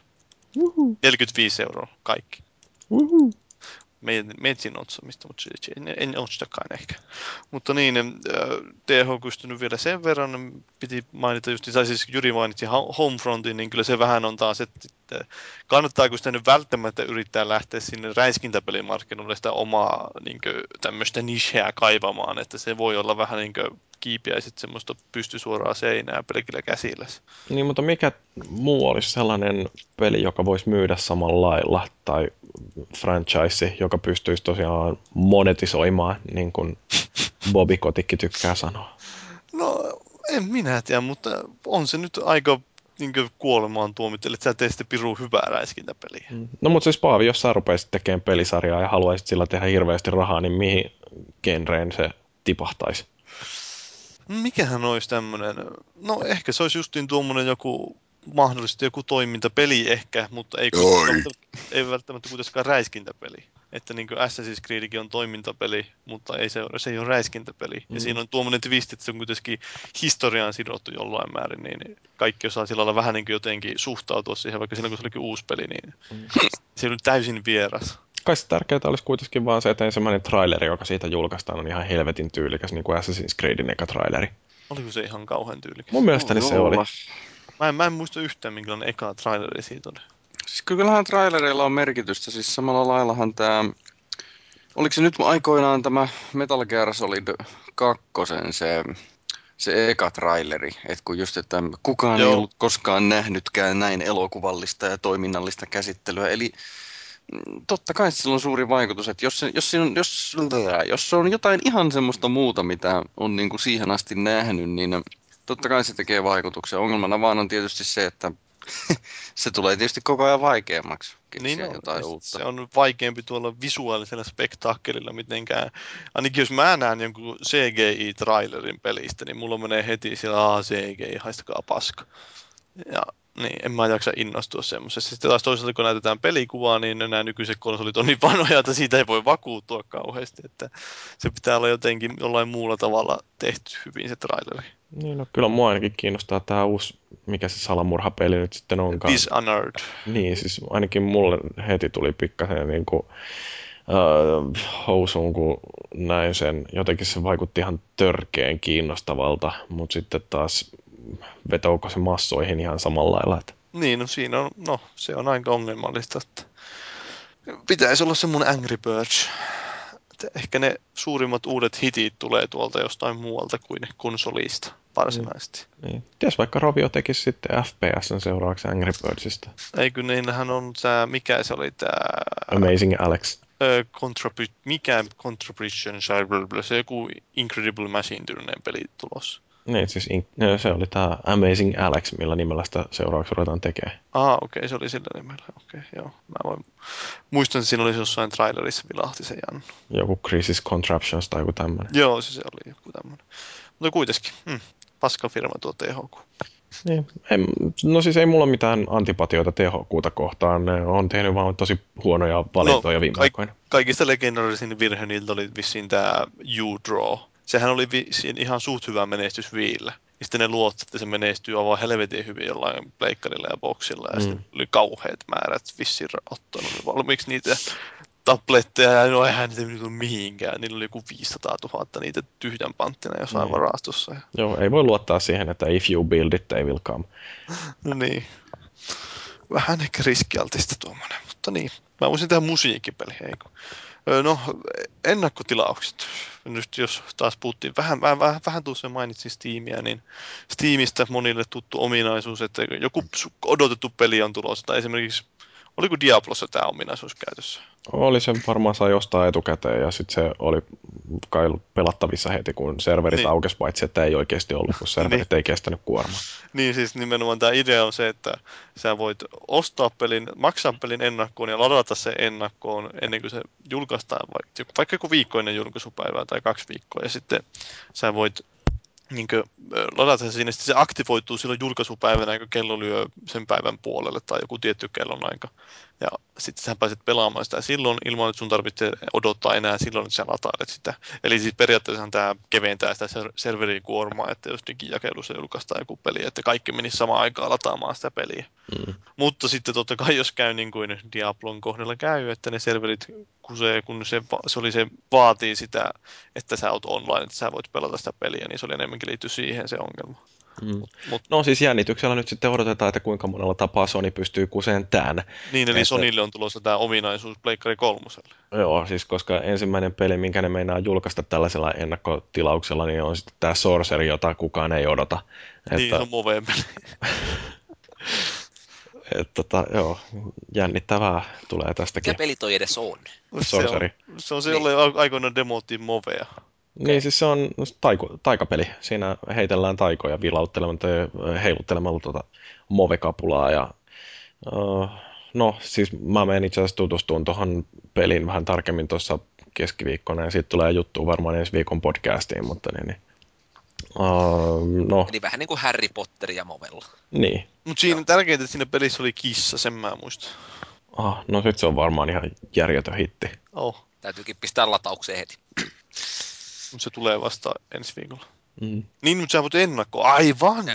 Niin, ajattele, pääsee heti pelaamaan. Mutta siis on mun mielestä onhan tuo hyvä niin ideana ainakin, että jos, jos ne oikeasti aikoo, niin kuin ne sanoo, niin tulevaisuudessa käyttää tätä isompien pelien kohdalla välittömästi. Jos ne hinnat siellä on jäisi jotenkuten järkevät, niin kyllä mä voisin kuvitella, että mä voisin käyttää tuolla. Niin, no siis onhan niitä pöhköjä, jotka maksaa 70 euroa jostain pelistä, kun sen käy hakea jostain Anttilasta sen sijaan, että menisi videopelidivariin tai konsolinettiin. Videopelidivarista puheen ollen, että mä tilasin Max Payne 3. Se vieläkään ei ole postitettu. Onko tämä nyt tällä kertaa nyt sitten tämä joku tällainen tilauskeskusteluketju? On, tämä on tällä kertaa. Joo. No, Mietit, että jos me pitäisi taas se Max Payne podcasti tehdä, niin pikkuhiljaa se peli olisi jostain kiva saada. Että... joo. No voitaisiin tietysti puhua koko Max Payne podcastin jakso ajan siitä, että miten videopelidivari saks. niin. Kyllä Niin. mä, sitten, niin mä tilasin sen totta kai Ahvenanmaalta, mutta siis mä sillä, että en mä odottanut, kun tämä julkaisupäiväksi sitä sain, mutta kyllä mä ootin, että se lähtee ennen julkaisupäivää. tai viimeistään julkaisupäivänä, mutta kun ei just lähtenyt vieläkään. Oi, oi, ne petti mun luottamuksen pahaan kerran. Mä oon monta peliä sieltä ostanut nyt putkeen. Ja Mm. kyllä. Voitte lähettää hyvityksenä tämän summan rahaa tilille, niin, niin nyt per, käskin Jyriä poistamaan tämän osan podcastista. Joo. Podcastin jakson versio 1.01. Niin, tai siihen semmoinen korvaataan siihen, kun mä kehun videopelidivari. Mutta niin, no ei siitä sen enempää. Hyvä ominaisuus. Tai uskoisitteko te, että voitte käyttää sitä? Tuskin. Joo, en mä aikaan ihan heti näe, että tulee tapahtumaan. Steamista voin ostaa ehkä jotain joskus tolleen. Mutta että Tämä olisi Xboxille paljon parempi. Sitä voisi puoli vuotta myöhässä sitten ladata ennakkoon. Joo, se just sillä että kun nyt Niin meille joo. ilmestyy toi Halo 3 tänne hintaan 59,90. Tilaa nyt voit aktivoida, se aktivoituu automaattisesti kahden viikon päästä. kyllä se voisi jonkun live arcade-pelien kohdalla. Halo 3.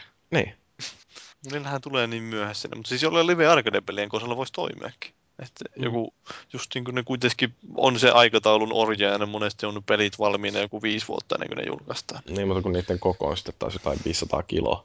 No siis jos on joku sellainen peli, joka, jonka tietää, että sen haluaa välttämättä, ja sitten se on nimenomaan joku semmoinen, joka on parempi tilata ynläin. Esimerkiksi mä voisin kuvitella, että Trials Evolutions olisi voinut olla vaikka semmoinen, että jengi olisi varmaan ostanutkin sitä ennakkoa. Mm. Et kun kyllähän mäkin, no esimerkiksi tota, pistin tuossa joku aika sitten ennakkovaraukseen justiinsa tämän kirjan, tämä, tämä, tämä Noituri 3, joka tulee kesäkuun puolivälissä, niin pistin sen ennakkoon ja se tulee cdon.comista sitten jossakin vaiheessa tohon.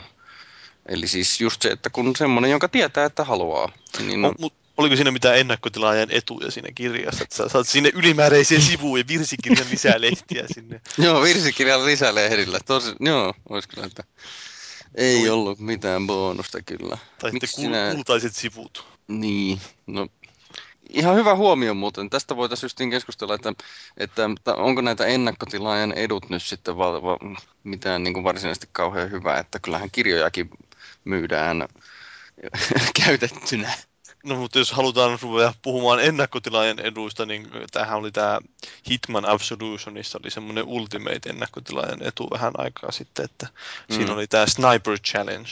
Juu. Eli jos tilasi jostain tietyn jälleenmyöltä, niin sai käy koko semmoisen minipelin oikein kerrassaan, jossa snaippailtiin vihollisia. Se vähän ampuu ehkä yli, mutta en minä tiedä. Kai ne on sitten laskelmu nyt sitä jotain iloa. Joo. No, mutta mennäänkö eteenpäin uutisissa? No mennään, mennään, mennään. Jyri voi kertoa seuraavasta. No, Oletko lukenut sitä? no ei siis äh, Genova Gen, joka on siis tämä, mikä se nyt on, tämä That Game Comp. That Game Company, Johnny ja Flower ja näiden takana, niin on sitä mieltä, että pelit ei ole tarpeeksi hyviä aikuisille. Mm. Ja siis nimenomaan haluaisi, että olisi enemmän tällaista älyllistä stimulointia niissä peleissä. Että hänen mielestään päälaukaus tarkkuuskiväärillä ei ole rele- relevanttia oikean elämän kannalta, kun taas esimerkiksi pokerissa opetetaan niin huijaamaan kautta pettämään ihmisiä. Genova Gen ei ole koskaan ollut tosissaan vihanen kellekään. Niin. Mutta Joo. siis, Niin. No, mutta siis en mä nyt tiedä, että onko toi ihan totta, että jotta aikuiset vois nauttia jostain, niin sen täytyy olla jotenkin relevanttia todellisen elämän kannalta. Että... Niin, jalkapallo ja jääkiekko ja... Niin, sen pitäisi niin jotenkin välttämättä olla opettavaista. Että... No siis opettavaisuus on kyllä ihan joo, että, mutta siis ei se tarvitse tarvi välttämättä opettaa mitään sellaista, että kuinka pidän talouteni tasapainossa tai muuta vastaavaa. Että kyllä tota, mm. hei kato, olin maagiset. Niin, tota... Burn. mutta, mutta siis äh, jotain voi op- opettaa, jos ei muuta, niin sen, että kuinka painan X-nappia just oikealla hetkellä, että äh, onnistun loikkaamaan äh, seuraavalle tasolle jossain tasoloikkapelissä. Että se, tota, ähm, se oppiminenkin voi olla niin hirveän monenlaista.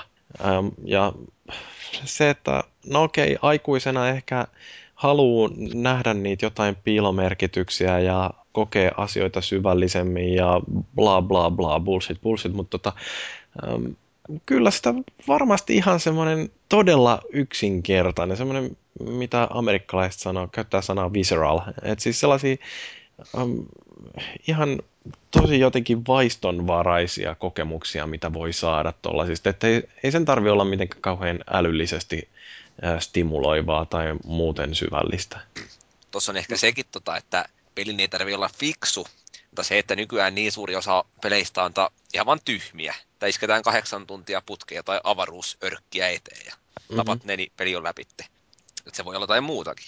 Niin, ja no siis kahdeksan tuntia avaruusörkkiä eteen, niin kyllähän senkin voi tehdä hyvin tai sen voi tehdä huonosti. Et jos se on huonosti tehty, niin silloinhan se on peli, joka esittää kaiken, mitä sillä on näytettävänä siinä ensimmäisen 15 minuutin aikana, ja sen jälkeen se on 7 tuntia ja kolme varttia sitä ihan täsmälleen saman toistoa. Mutta jos siihen tulee variaatiota, jos siihen tulee jotain uusia elementtejä, jos siinä sotketaan asioita sillä, että joutuu jatkuvasti oppimaan tekemään sen saman asian uudella tavalla, niin kyllähän se on ihan eri lailla sisällöllistä tekemistä kuin se, että ihan mekaanisesti vaan tehdään sitä täsmälleen samaa juttua se koko kahdeksan tuntia. Mä oon ainakin huomannut, okei, okay, en hirveästi, mutta muutamassa paikassa olen huomannut sellaisen, että toi että niin pelistä ei ole ollut niinkään hyötyä oikeassa elämässä, mutta niin sanotusta oikeasta elämästä on ollut hyötyä pelissä jossakin paikassa.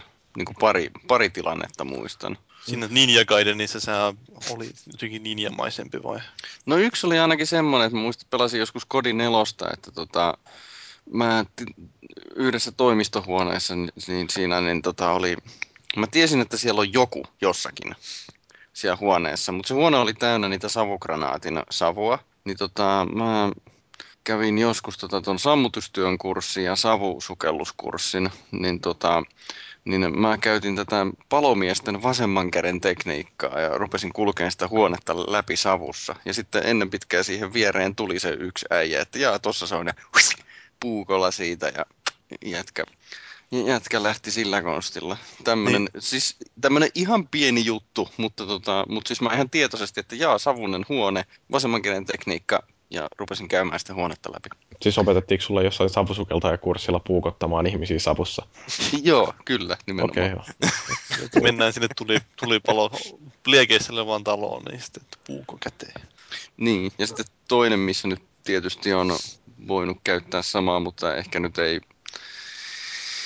ehkä nyt sen olisi voinut muullakin konstilla tajuta, eli tässä sniper elitessä, kun pitää ottaa huomioon se etäisyys ottamalla koroa ja sitten se tuuli ottamalla tuuliennakkoa ja sitten kun se etäisyys on, etäisyys vaikuttaa tietysti siihen, että miten nopeasti se luoti on siellä kohteessa perällä, niin jos se ihminen juoksee, tai siis se potti, jos se juoksee siinä vaikka vasemmalta oikealle, niin täytyy ottaa tietty määrä ennakkoa, jotta se on sen luodin kohdalla sitten, kun se pääsee se luoti sinne perille asti. Tämmöisiä ainakin muistan kanssa.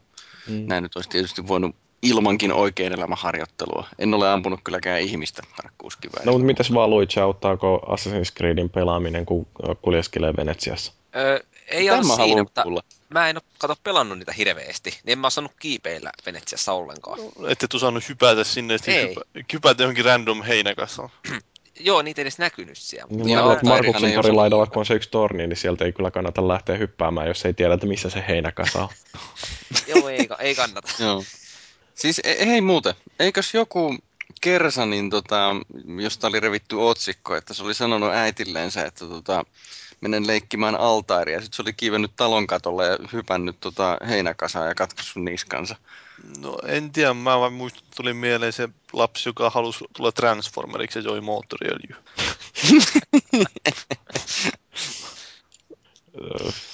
Niin, Mm, oli, kyllä, tosi surullinen tarina. Ei mitään Onhan se joo. Hei On. muuten, Transformerista tuli mieleen, niin tuossa Starhawkissa on tota tää se lentokonevehje, koska siinä on niitä lentotehtäviä myöskin, niin se lentokone, jolla lennetään, niin se näyttää ihan tällaiselta Decepticon Transformerilta. Jatkakaa. Oikeus, oikeushaaste. Mm. Activision. Activisionhan julkaisee näitä Transformers-pelejä. Niin No niin. nyt olisi ha- ha- semmoinen hajuraku siinä. Mutta no niin, joo, joo, menee eteenpäin. Että Mhm.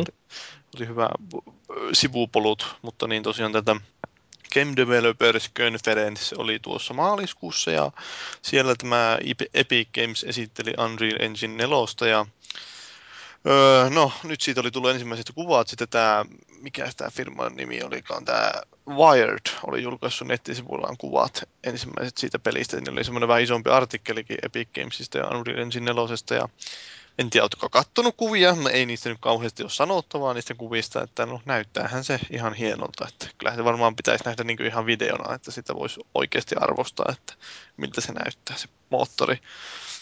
Mutta niin tosiaan, että no ehkä se olennaisin pointti siinä artikkelissa oli se, että ne kokee, Epic Games kokee, että heidän tehtävänä on raahata tämä niin konsolit uuteen sukupolveen, eli neillä on niin jo tietoa, että minkälaista rautaa kenties on tulossa Xbox 360 seuraajan ja Pleikkari 3 seuraajaan, ja niitä, ne yrittää jatkuvasti niin lobbaa, että ne tekisi niistä vähän vielä tehokkaampia. Että en tiedä, pitäisikö tästä lukea niin, että ne ei ole kauhean tehokkaita olemassa ne konsolit.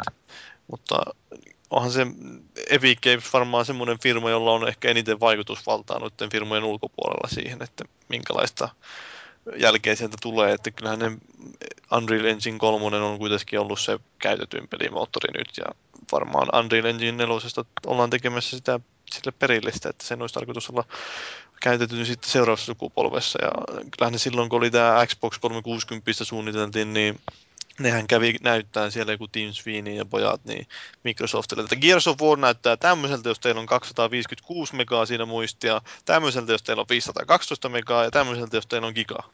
Ja sitten oli vakuuttunut sen verran, että ne ei kuitenkaan pistänyt sitä 256 megaa siihen. Mä uskon, että jos ne olisi Mhm. pistänyt, niin nyt oltaisiin aika helisemässä jo pikkuhiljaa. Kyllä. Mutta niin. Eikö tämä näiden uusien pelikonsoleiden ongelma vähän tahdo onkin, että ne tungetaan per täyteen periaatteessa puolivalmista tekniikkaa, jotta ne vois sitten olla relevantteja myös viiden vuoden kuluttua suurin piirtein. No siis onhan se ollut just Pleikkari 3 oli vähän tietysti se ongelma, että Mm. oli niin semmoista sitä konsolia varten rakennettua teknologiaa lähinnä, just niin se Cell ei ollut oikein, että si- siitä ei ollut kenelläkään muulla kokemusta. Olihan se näytti siinä aika tuttu. Tuttu. Mä luulen, että yksi syy siihen, minkä takia loppujen lopuksi pleikkari selviytyi ihan hyvän, hyvän on pärjännyt nyt lopulta ja muuta, niin mä, varmaan tämä Blu-ray, koska se meni. kyllä se ainakin mahdollistaa sen, että voi tosiaan iskeä vähän enemmän tavaraa sinne levylle, mutta Mm. toisaalta ei se nyt ole ö, uskollisimpia Xbox-uskovaisia mitenkään käännyttänyt pleikkarifaneiksi, että eihän se mitään haittaa, vaikka pelin aikana joutuu vaihtelemaan sitä levyä, että sormet vaan korviin ja ö, lallatellaan, että Microsoft on tehnyt oikean ratkaisun. Niin, eihän se nyt haittaa, jos sitä joutuu kerran 2, 5, 6, 7, 20 kertaa vaihtaa sitä levyä. Mm, niin, että se on kyllä sillä että jos toi ruudun päivitysnopeus dippaa siitä 30 jonnekin 24 frameen sekunnissa, niin se vie immersion ihan täysin, mutta se, että joutuu kesken pelin vaihtamaan levyä, niin ei, ei vaikuta mitään. HD-DVDllä ei joudu. Mm. Mm. Microsoft, Microsoft lähti oikean ratsun kyytiin.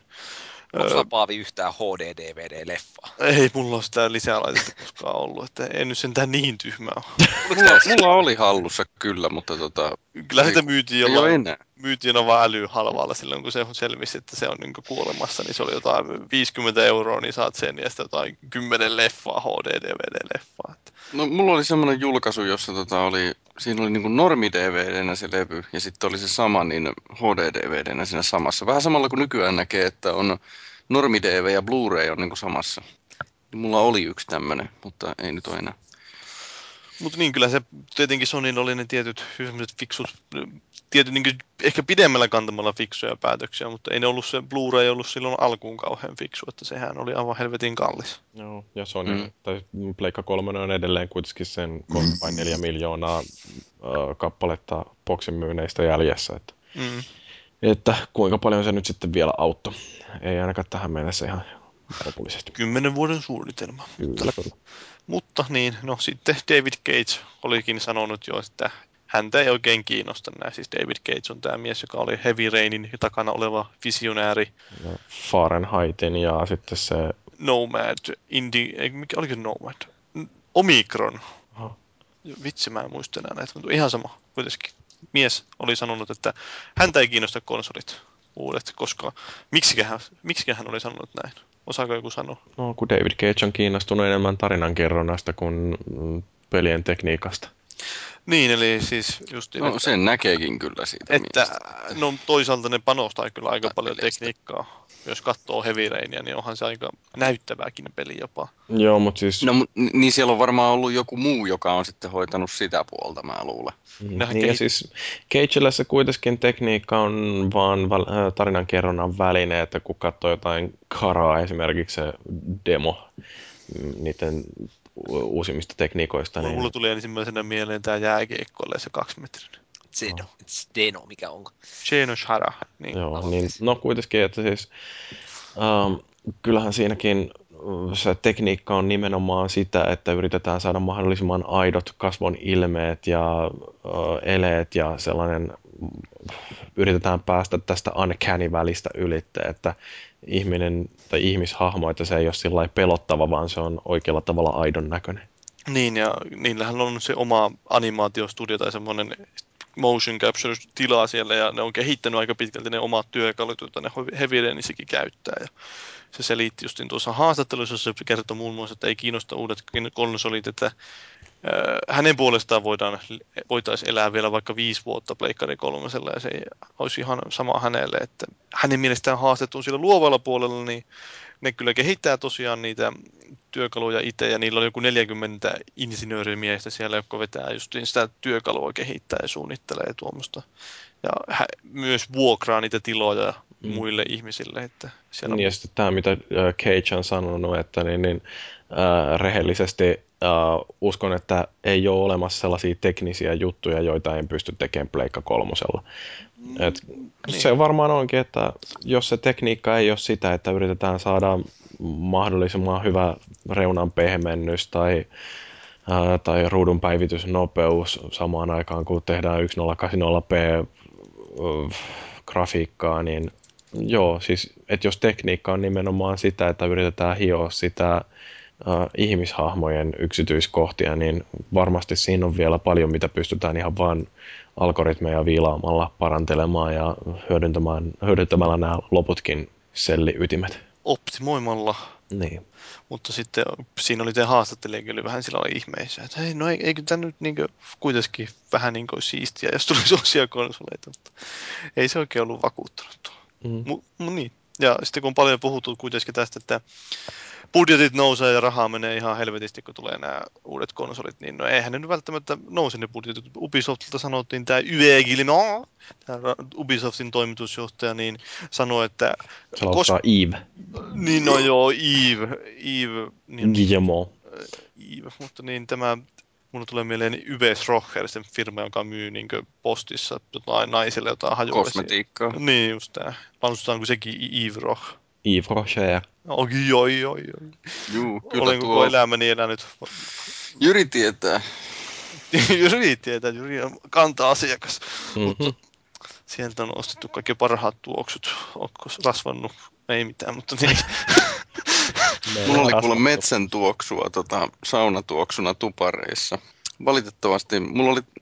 No joo, jatketaan eteenpäin. Joo, joo, jatketaan eteenpäin. Eli siis tämä aiheeseen, että tosiaan Killemotti oli sanonut, että ei se tosiaan välttämättä ne budjetit heti nouse, kun tulee uusi sukupolvi. Että kun tulee uudet koneet, niin me voidaan yksinkertaisesti hyödyntää niitä uusia ominaisuuksia, eli esimerkiksi lisää tehoja, niin vähän parempaa grafiikkaa tehdä, eikä tarvi niin kauheasti satsata siihen peliin niin skaalaan, ja sitten toisaalta ei tarvi kauheasti miettiä, niitä, että mitä me keksittäisiin niin täysin uusia ominaisuuksia, jotka ei liity siihen konsoliin, vaan niin sille, että innovoitaisiin sitä pelisuunnittelua. Että pystytään siinä mielessä säästämään. Että sitten ne ehkä vähän tulee, ne nousee ne budjetit, kun pitää ruveta tosiaan, kun se sukupolvi etenee ja enää pystykään pelkästään sillä erottuun, että meillä on ne, on ne supergrafiikat ja, tai jotain niitä superominaisuuksia, jotka on sen konsolin ansiosta.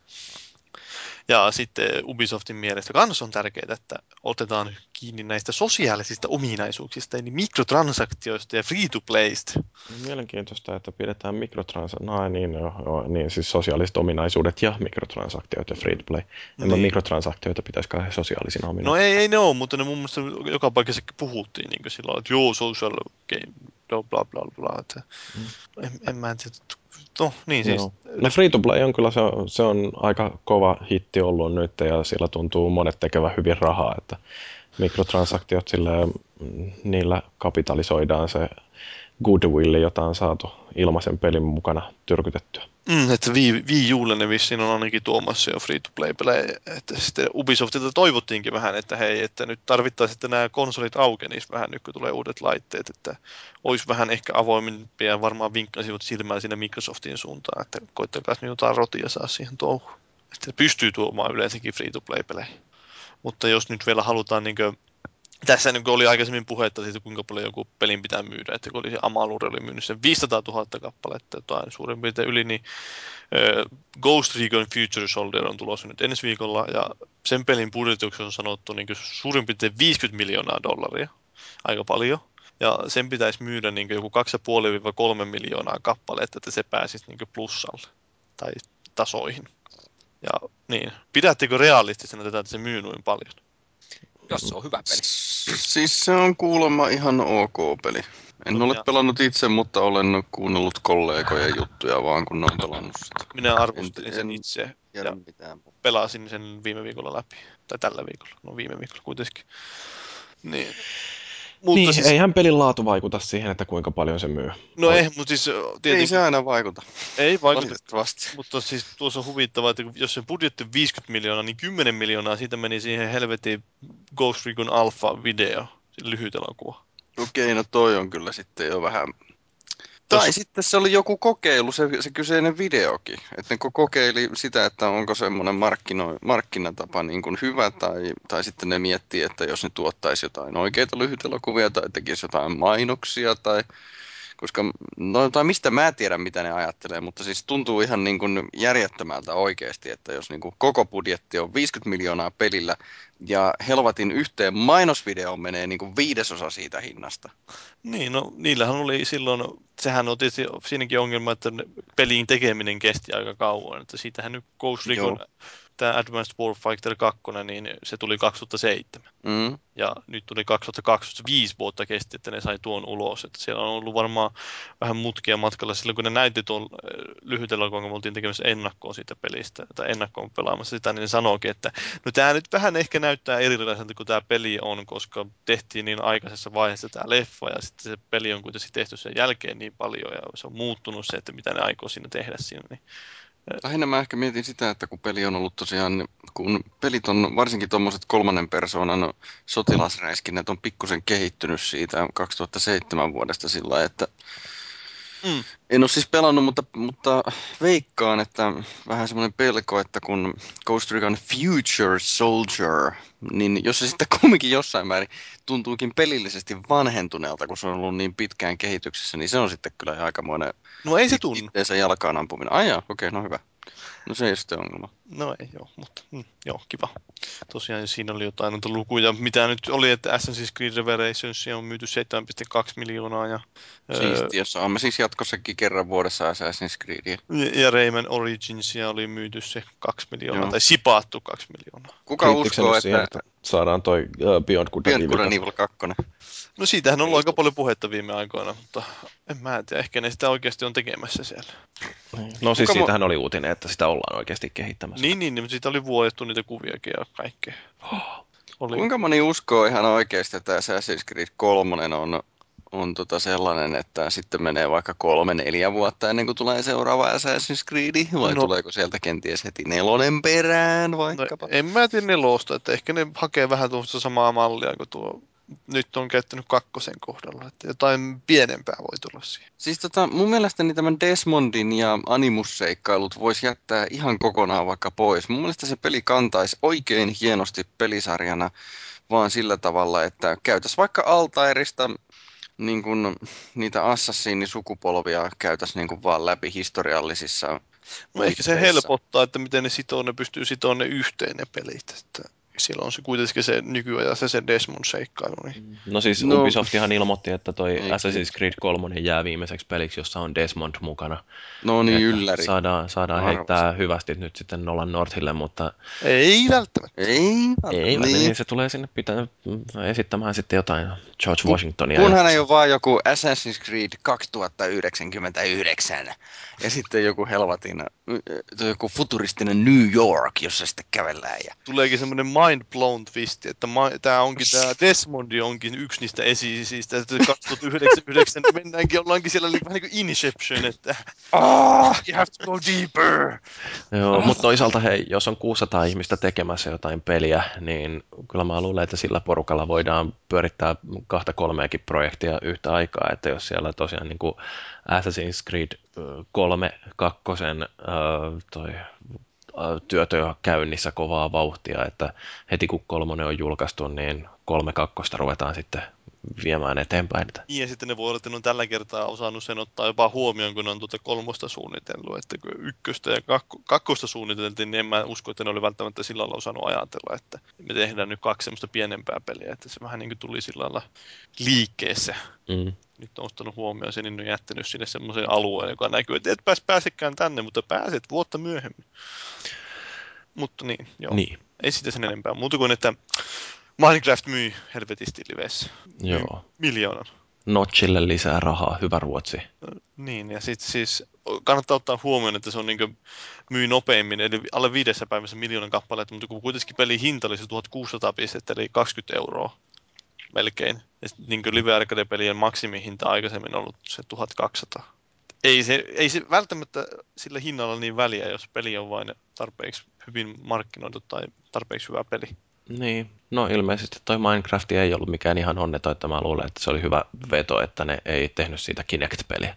Se, no kyllä siihen tulee se Kinect-tuki vielä, että älä, älä, älä, Vieläks ne meinaa sitä? kyllä se päivityksellä lisää. Oh dang. Ja sitten siitä No. vieläkin parempi. Kyllä, better with Kinect, Kyllä, kyllä. niin kuin aina. Mutta Notchehan oli saanut kaikenlaisia erikoisoikeuksia nyt sitten Microsoftilta. Niin, no siis se lähinnä just se, että mitä ne siihen peliin pystyy tekemään, lisätä niitä päivityksiä vähän aikaisemmin. Ja sitten oli ne vissi, että kun joku valitteli toiset, että ne ei saa tyylin kolmeen kuukauteen mitään myyntitietoja sieltä Microsoftilta, niin Notch ja nuo sai heti sillä muutamassa päivässä. No joo, se on nyt näin paljon tämä peli. Niin, mutta eikö tota, sehän kai sitten korjaantui, että ei Notch oikeasti ollutkaan saanut mitään tietoa, että se oli vaan katsonut leaderboardeilta, että kuinka paljon siellä on väkeä. Ja... Joo, niin se oli se alun perin, mutta kyllä mä uskon, että se nyt on saanut jotain oikeita myyntidataa, jos ne on kertonutkin virallisesti, että se on miljoonan myynyt. Mm, no, lukee lehdestä, että miljoona on mennyt. Paljonkohan Notchi saa rahaa siitä itsellensä? Onko se 30 pinnaa siitä pelin myyntihinnasta vai kuinka paljon? Mä en tiedä, että mitkä ne prosentit on. Että, et, Mo- Mojangille, että kun sehän oli tosiaan tämä 4J Studios, oli, joka oli sen käännöksen tehnyt. Mm. Microsoft toimii julkaisijana, niin ehkä se vähän on, en tiedä, se on hämärät, hämärät nuo osuudet siellä. Mm. Mutta se on aina kiva, kun peli myy hyvin. Onhan se kiva. Se takaa, että tulee lisää pelejä. Aikaisemmin oli tuo Trialsilla oli se ennätys, ja sehän ehti olla varmaan joku, no sen viikon verran se ennätys melkein. Joo. Trials myy sen puoli miljoonaa aika nopeasti. Itse olin julkaisupileissä käymässä. Siellä oli Tommi Ahvala ajamassa motocrossia. Tai siis Triali. Niin siis Trials Evolution vai siis tää, Triali. niin se edellinen. Niin, siis tämä Evolution, siis Evolution, niin joo. Niin sehän oli tässä nyt ihan joku viikko sitten. Niin Munkin on. itse asiassa piti mennä, mutta mä laiskiin, laiskistuin lopuksi enkä sitten lähtenyt.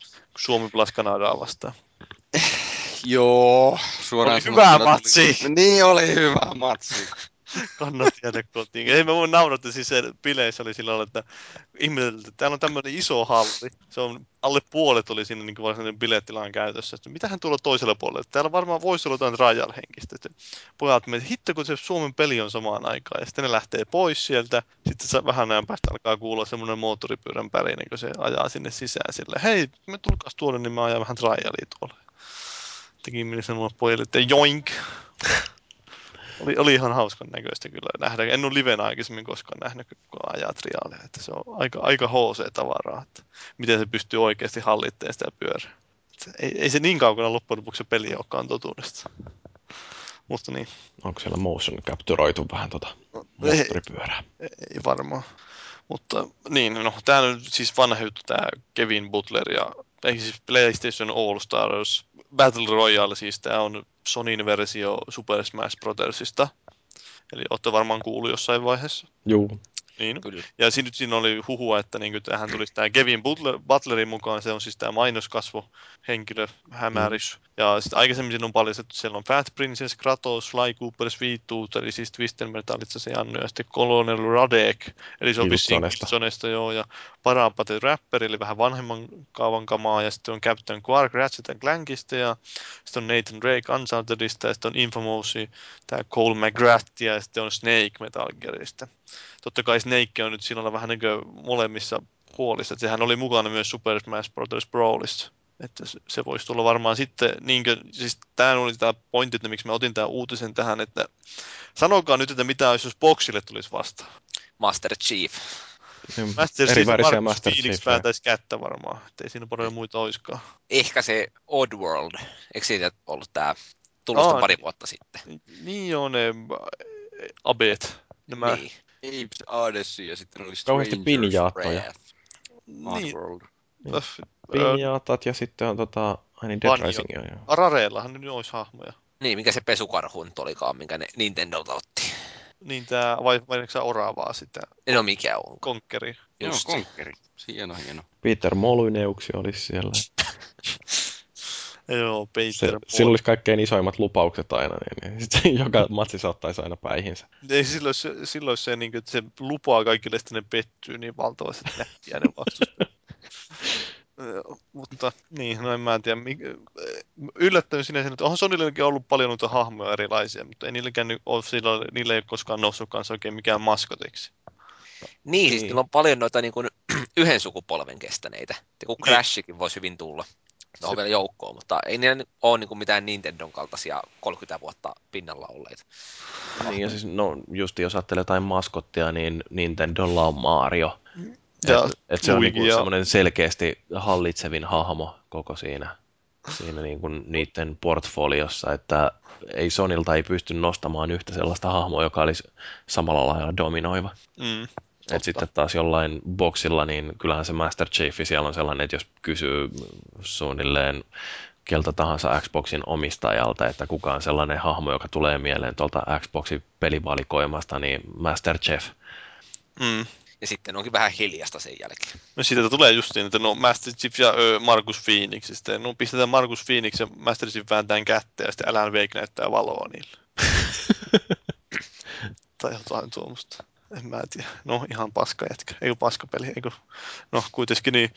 Vielä just tähän loppuun nopeasti sillä lailla sanoa, että mikä on Nolan Northin salaisuus. Että kun me Nolan Northista jo vähän tuolla mainittiin, niin että joku insinööri oli joskus Nolan Northille sanonut tämmöistä, että se, sun äänessä vain on semmoinen laatu, että se niin vain nousee sieltä, kun se pistetään tuonne peliin, niin se vain nousee kaiken sen muun metakan yli ja sieltä jotenkin on semmoinen erottuva se ääni. Ja sitten Nolan itse oli sitä mieltä, tämä on siis jostain, oliko tämä Eurogamerin juttu, ja Nolan itse oli sitä mieltä, että se on vain siitä kiinni, että niin menee sinne nauhoittaa sitä peliääniä, niin, niin sitten sä tavoitteena on olla, että sulla on itsellä hauskaa, että muilla ihmisillä on hauskaa, ja sitä kautta sä niin se, hyvää työtä, ja sitten sä jäät mieleen, ja sitten sä saat semmoisia hyviä kontakteja, jotka palkkaa sut uudelleen menemään, ja, mutta mun mielestä se on kiinni paljon siitä just, että Nolan Northilla, että se myös osaa tehdä niitä useampia ääniä. että se on, sillä on sitä skaalaa verrattuna johonkin muuhun ihmiseen, niin kuin esimerkiksi Steve Blum, jos joku tunnistaa, tietää nimen Steve Blum.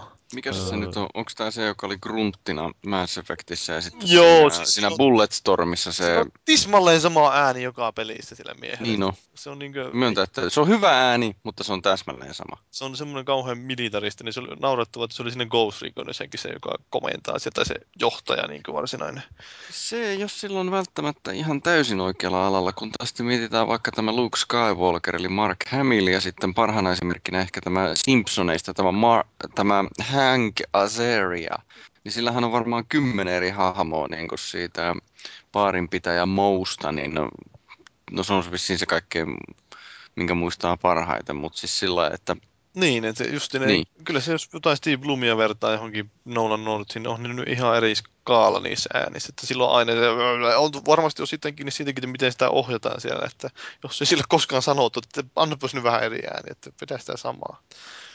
Niin, että jos se on äh, profiloitunut siihen, että sieltä tulee tämä lainen ääni, ja niin kuin ohjaaja haluaakin juuri sen äänen, mikä sopii esimerkiksi just Mass Effectissä sille gruntille sopi kauhean hyvin, niin kieltämättä kysymys voi olla siitäkin, että odotetaan, että sieltä tulee justiinsa tämä ääni.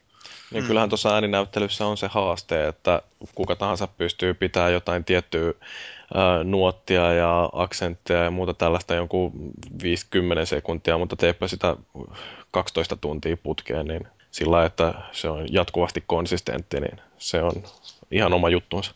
Mm, se on. Ääninäytteleminen on yllättävän haastavaa. Mutta niin, no, haluanko Jyri vielä tuossa lopussa mainita tuosta erittäin oleellisesta ja aiheeseen liittyvästä jutusta. Ja mikä tämä timing means everything. Niin, Niin, että siis joku tutkimus, joku tutkimus oli katsonut siitä, että äh, milloin kannattaa naiselle puhua, jos haluaa pitkäaikaisempaa suhdetta, mutta kukas nyt oikeasti haluaa naisen kanssa pitkäaikaista suhdetta, kyllä yhden illan hoito on tärkeä. Mm, niin. Tämä oli oikein, oikein hyvä pointti sinulta nyt. Että Kyllä. merkitsen sinulle kaksi pistettä. Joo, no näillä pisteillä voidaan varmaan mennä tauolle ja tauon jälkeen vilkastaan tuonne Konsolifin foorumille, että mistä te meidän kuuntelijat olette keskustelleet tästä lisää välisoiton jälkeen.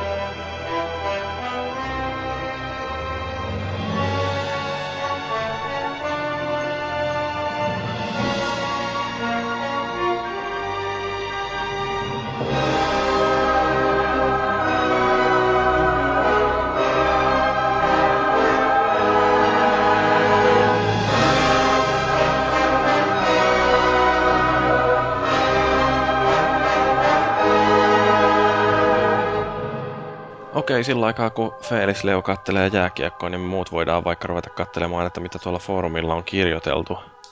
Joo, Aloitetaan vaikka haluan. tällaisella kevyellä aiheella, joka ö, löytyy tuolta meidän vitutusketjusta. Siellä on ö, 106 numero binäärinä on kirjoittanut tällaisesta avautumiseen, että kun rattijuoppo oli ajanut 11- ja 16-vuotiaiden päälle ja sitten tämä 16-vuotias oli vielä kuollut tässä, niin sitten ensimmäisen pidätyksen jälkeen oikeudenkäyntiä odottaessaan tämä epäilty oli nyt sitten päästetty vapaaksi.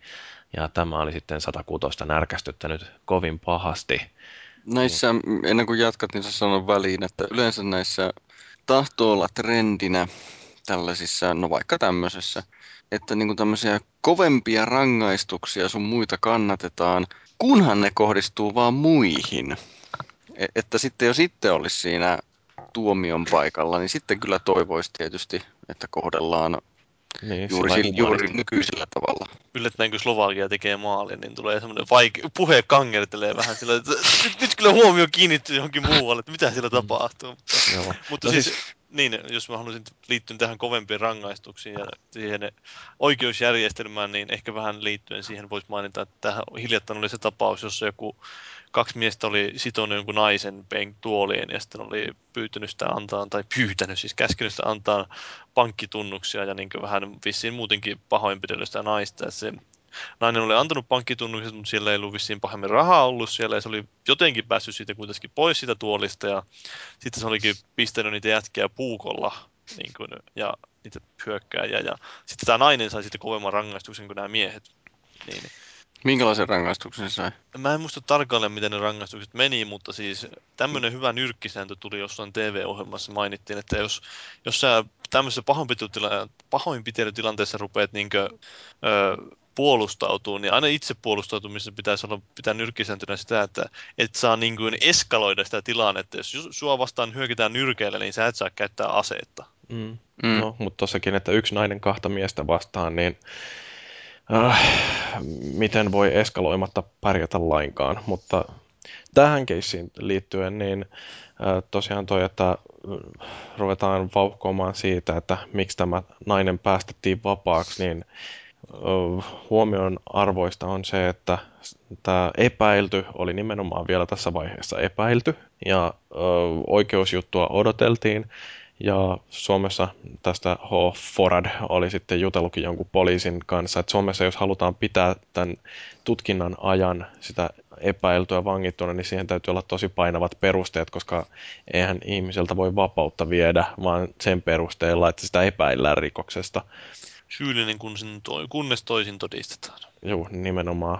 Et tota, Stammyhän on tätä kommentoinutkin aika hyvin, että se on aika selvä juttu, että nainen päästettiin vapaalle jalalle tutkinnan ajaksi. Modernissa oikeusvaltiossa ei poliisi voi rajoittaa ihmisen vapautta kuin määrätyn aikaa ja tietyissä tilanteissa.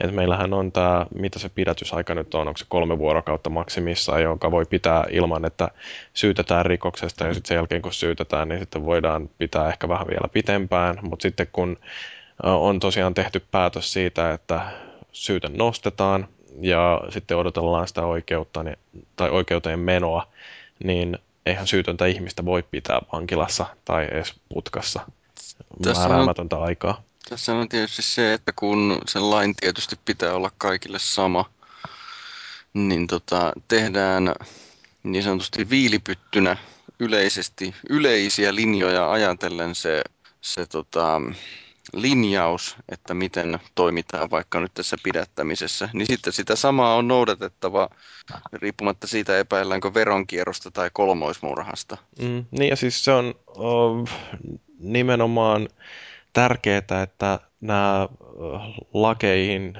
liittyvät päätökset, että ne tehdään sillä ei minkään tunnekuohun varas, ö, vaikutuksen alla, että jos ruvetaan lakeja muuttamaan siinä vaiheessa, kun joku kolmevuotias on ö, raiskattu ja tapettu, niin silloin todennäköisesti voidaan ihan vähän ylireagoida ja ö, ottaa kuolemanrangaistuksia käyttöön ja tälleen, että ö, kun eduskunnassa lakeja säädetään, niin siellä pitäisi olla kuitenkin aika tyyni mieli ja harkitusti tehdä niitä valintoja.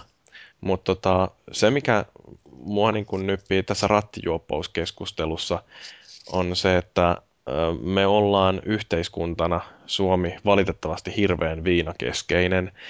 Ja se, että jos joku vetää itsensä ihan perskänni ja sitten törttöilee tuolla kaupungilla, menee jonnekin kuseksimaan poliisiauton renkaaseen ja sitten tälle naureskellaan viikolla tuolla töissä, mutta se, että jos joku käyttäytyy ääliömäisesti kännissä, niin ei siitä ole hirveän pitkä askel siihen, että istutaan rattiin kännissä.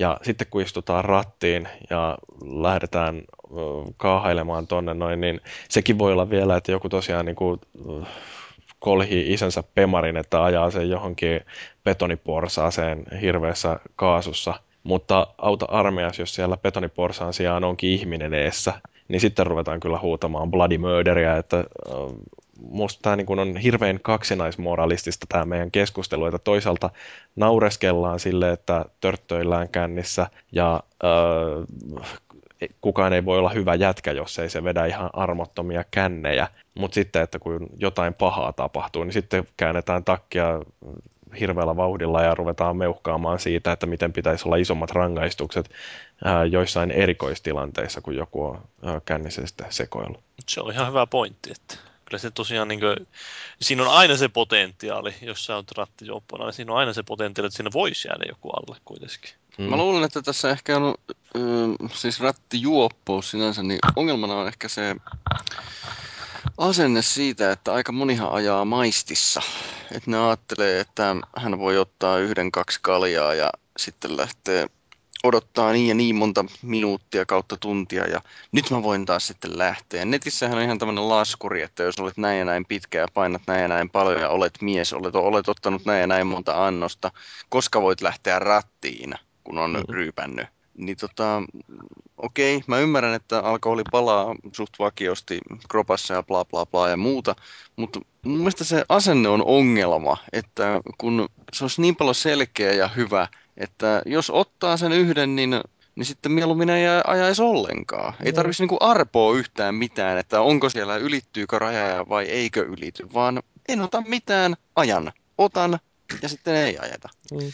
Tähän liittyen, niin onko se alkometrin tuominen pakolliseksi, niin onko se edennyt yhtään mihinkään? Mm. Puhettahan on koko ajan jatkuvasti, ja se niin, mutta... Niin, niin siis paljon se alkolukko noihin autoihin. Niin, kaikki. Takseita No kun mun mielestä toikaan ei ole ratkaisuongelmaa. Ei, ei tietenkään, mutta niin kuin, se kyllä niin kuin eliminoita sitä, että jos se niin kuin, mm. ei, ei päästä ajaa. Niin, mutta sitten tulee mutta... ylimääräisiä kuluja kaikille ja tälle, että en mä tiedä, pääseekö toi koskaan lakiin asti. Että nyt tähän oli sitten vielä jotain turvavyölukkoakin ehdotettu, että auto ei käynnisty, jos ei turvavyöt ole kiinni. No mitä, no, sehän on...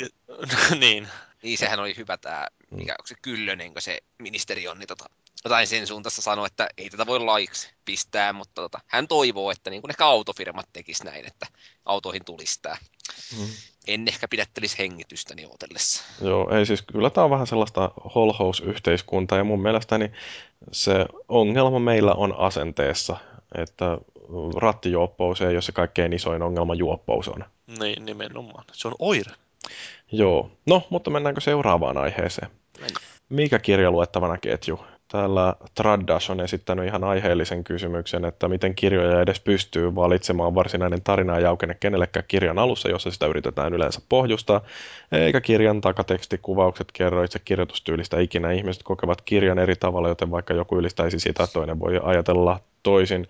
Esim. kuinka mukaansa tempaava öö, kyseinen teos olisi. Miten valita kirja niin vähillä tiedoilla? No kai sinun ainakin itsellä on se, että mä aha, ehkä yrittää löytää justin joku tämmöinen niin kirjatyyppi, tyyli, että josta pitää esimerkiksi, niin kuin mä tykkään tieteiskirjallisuudesta, niin ehkä mä tykkään tieteiskirjoista. Sitten toisaalta niitä nyt löytyy netistä, että eh, tämmöisiä justiin listoja, että mikä on hyviä tieteiskirjoja, että kyllä pakko vähän ehkä siitä toisten mielipiteiden nojalla lähteä niitä poimiin, että jos sä löydät justiin tämmöisen tyypin, jonka kanssa olet suurin piirtein samalla linjalla jostain kirjasta, niin ehkä sä oot myös toisesta kirjasta. Ja... Mm. Siis Minkälaisia pele... kirjoja te luette? No, oota hetki. Siis pelejä ja kirjojahan, ei kun pelejä ja leffojahan valitaan ihan samalla perusteella, että luotetaan toisten mielipiteisiin. Eli no vaikka nyt leffoissa löytää jonkun kriitikon, jonka kanssa on suurin piirtein yleensä mieltä, samaa mieltä asioista. Sitten se sanoo, että leffa X on viisi tähteä, kannattaa katsoa, niin todennäköisesti on itsekin samaa mieltä. Tai peliarvostelija tykkää vaikkapa minun teksteistäni esimerkiksi ja, ja, ja sitten huomaa, että minä kehun maasta taivaaseen vaikkapa Sniper Eliteä ja sitten tota, testaa ja toteaa, että tämä on ihan saamari hyvä ja sitten pistää mulle frendikutsuja ja tulee pelaamaan mun kanssa ja Xbox Live. Ja niin, hyvä, ja sitten jatkakaa. huomaa, että sä, sä oot tykännyt Gears of Warista ja sitten ne pelaamaan Gears of Waria. Ja sitten, että miten sä voit tämmöistä paskasta tykätä? No sekin on mahdollista tietysti. Mutta siis ideana näin, että siis totta kai nämä luottaa niinku toisten ihmisten suosituksiin. Mm, niin, mutta siis mm, minkälaisia kirjoja te luette? Öö, no mulla siis vieläkin en ole kauheasti kyllä nyt viime aikoina lukenut tuota Forever Waria, että se on vähän jäänyt tässä, mutta siis tieteiskirjallisuutta pääasiassa ja sitten kyllä mä nyt tuommoisia jotain ö, niin kuin ei-fiktiotakin voi lukea. Esimerkiksi niin kuin se Richard Feynmanin Surely You're Choking Mr. Feynman, niin esimerkiksi sen luin. Ja on nyt peleihin liittyviä kirjoja tullut luettua kanssa fiktio ja fakta. Esimerkiksi justiin Ultimate History to Video Games ja sitten tämä mikä joku Game Writing Handbook ja uh, Writing, Ultimate Guide to Vid- Writing in Video Games ja uh, ootas nyt tämä, mikä se oli tämä Theory for one Fun in Video Games vai mikä? Joo, joo. joku, joku suurin piirtein tui. Niin tuommoista niin siis kyllä niitä löytyy, niin jos haluaa videopeleistäkin lukea, niin niistäkin löytyy faktapohjaista kirjallisuutta. Joo, ja se on Mä- ihan mä- mielenkiintoista Mäkin lukea tykkään kanssa just tällaisista. Mm. Yhdyn, mäkin olen lukenut. En nyt noin paljon, mutta siis jotain kumminkin. No, mitäs Vallu? Vähän kaiken näköistä oikeastaan, tota, että se nyt viime aikoina turhan vähän yleensäkin, mutta tota, on semmoista vähän niin kuin filosofisempaa tai poliittista tai sitten tuli noin Dexter-kirjat luettua vähän aikaa sitten. Ne on huonoja. Ne on kyllä aika Siis kammottavia. Mun niinku, siis, tämä on justiin se poikkeus, joka vahvistaa säännön, että Dexterissä oikeasti se TV-sarja on tosi paljon parempi kuin ne kirjat. Joo, se kirjoitustyyli on vähän semmoinen, kuin joku yläastelainen olisi kirjoittanut. Ja varsinkin se kolmas Dexter-kirja menee jotenkin, se lähtee kyllä niin pahasti haihyppylinjalle, että Joo, toivon mukaan sitä ei tulla hirveästi hyödyntää sarjassa. ei ole ainakaan tähän asti hyödynnetty. Mutta tota, vähän kaiken näköistä ja no sitten aika paljon niin kuin noita, jos miettii, että mitä tulee valittua, niin jonkun vaikka elokuvan pohjana ollut kirja. Tai esimerkiksi toi Nälkäpeli-leffa oli y- yllättävänkin hyvä. Että ne kirjat voisi kyllä kuvitella lukevansakin jossain kohtaa. Ja se eka, eka kirja ainakin on ihan paskaa. Ai Eikö se, mä sitten. eikö se ole vähän enemmän semmoista teineille suunnattua? No on. että se, tota, no siis tästä tuolla Weekend Confirmedissa, vaikka kaikki ei tykkää siitä, että mä viittaan äh, siihen podcastiin, mutta tota, Weekend Confirmedissa tosiaan toi Garnet Lee vaan jossain vaiheessa totesi, että milloin young adultista tuli sellainen termi, joka tarkoittaa huonosti kirjoitettua. Et kyllähän tota, mä luin sen äh, Hunger Gamesin tuossa lomalla ollessani ja Äh, se on, se on niinku huono kopio Battle Royalesta.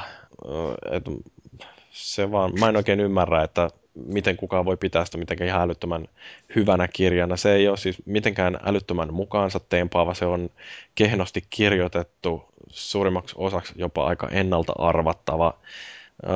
Siinä ei oikein ole mitään sellaisia pelastavia piirteitä.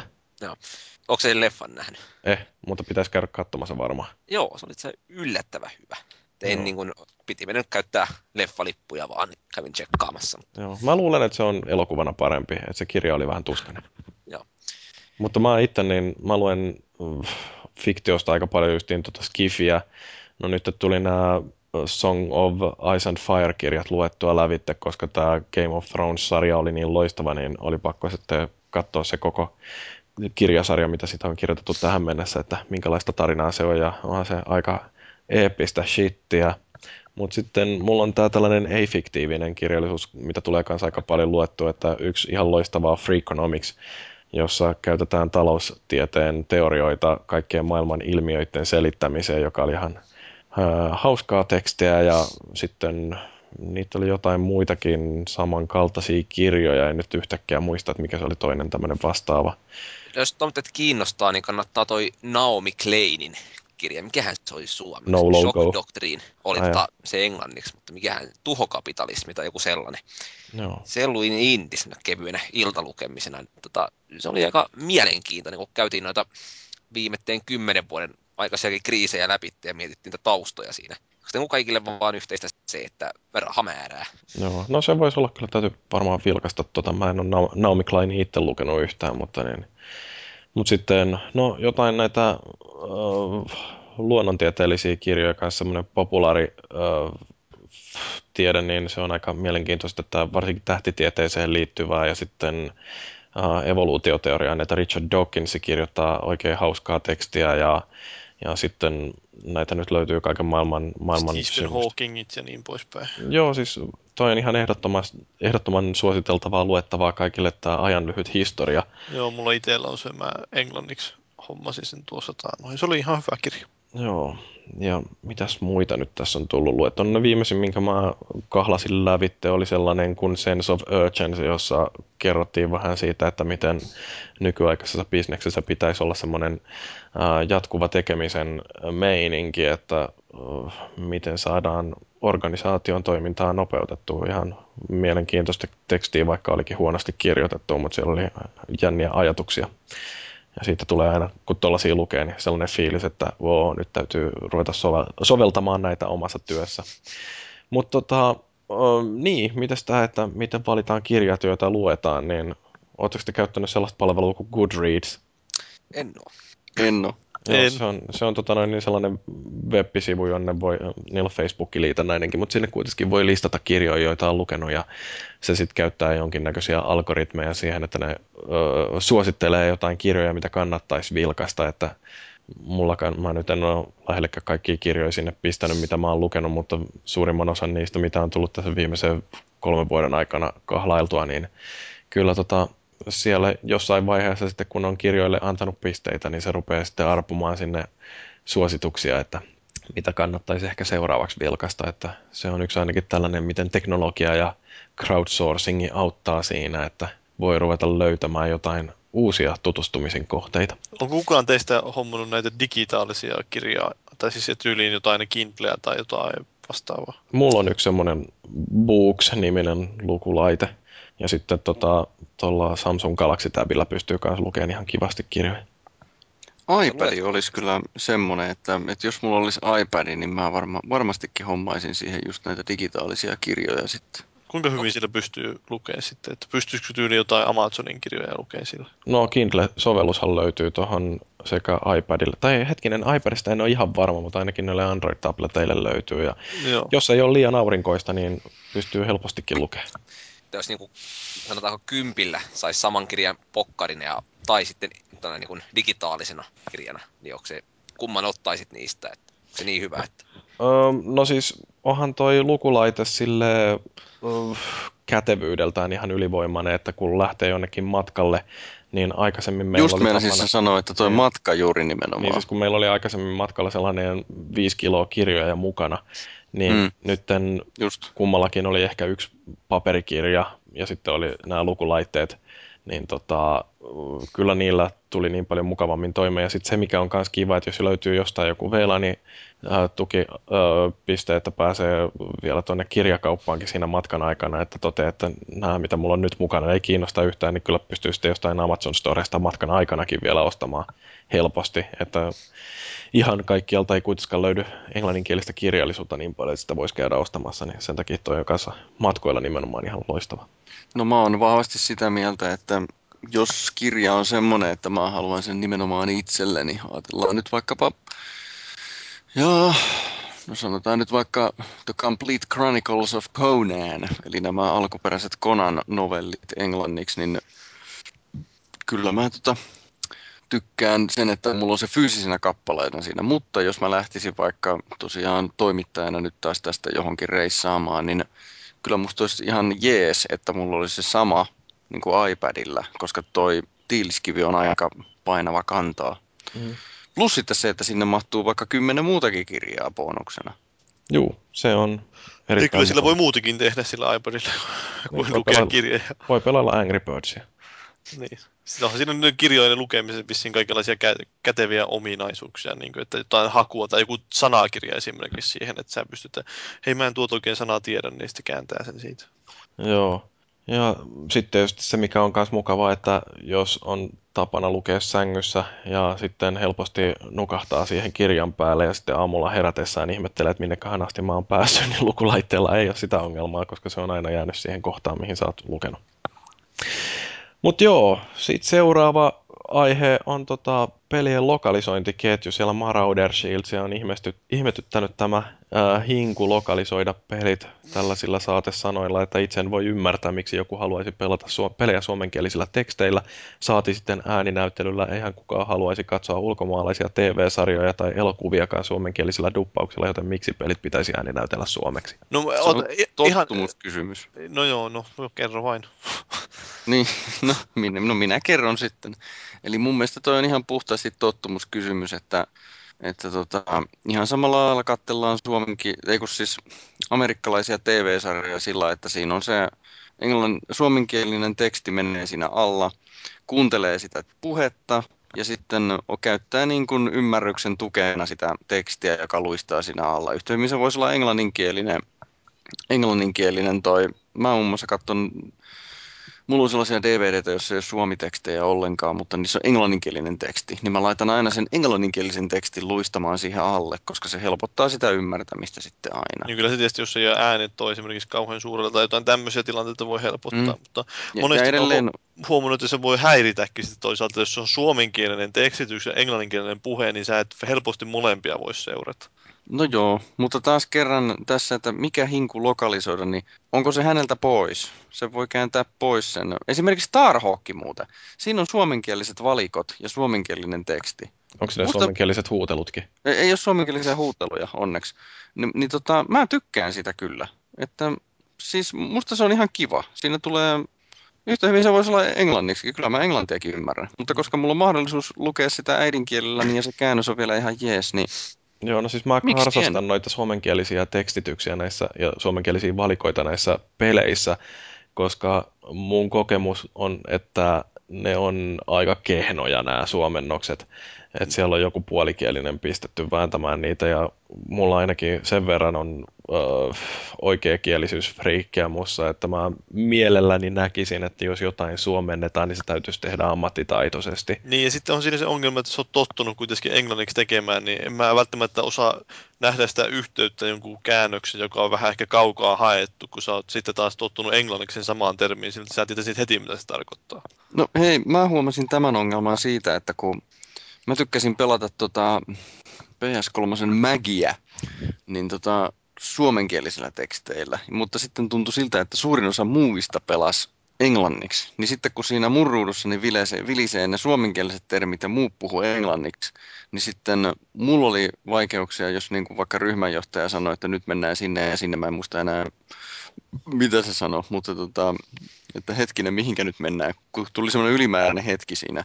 Ja taas päinvastoin, jos minä olin niiden ryhmän tai joukkuejohtajana ja mä annoin jonkun käskyn, että mennään sinne ja sinne, niin, niin taas sitten muilla oli, että hetkinen, mihinkäs nyt mennäänkään. Se oli autovarikko, eli motor ja bla bla bla. Ja sitten vasta rupesi tapahtuu. No mutta mitä mieltä te olette sellaisesta, että esimerkiksi jossain räiskintäpeleissä, kun niissä tulee aika sellaisia hektisiä kohtauksia, ja sitten yhtäkkiä saatetaan antaa jonkinnäköistä tehtävänantoa, että ää, nyt täytyykin seuraavaksi päästä tonne ja tonne ja räjäyttää tollainen paikka, niin jos on pikkasenkin puutteellisempi englannin kielen taito, niin välttämättä se ei tartu haaviin siinä toiminnan keskellä, että olisiko Mm. siinä sitten jopa ihan konkreettista hyötyä sen pelin kannalta siitä, että on ö, suomenkielinen puhe.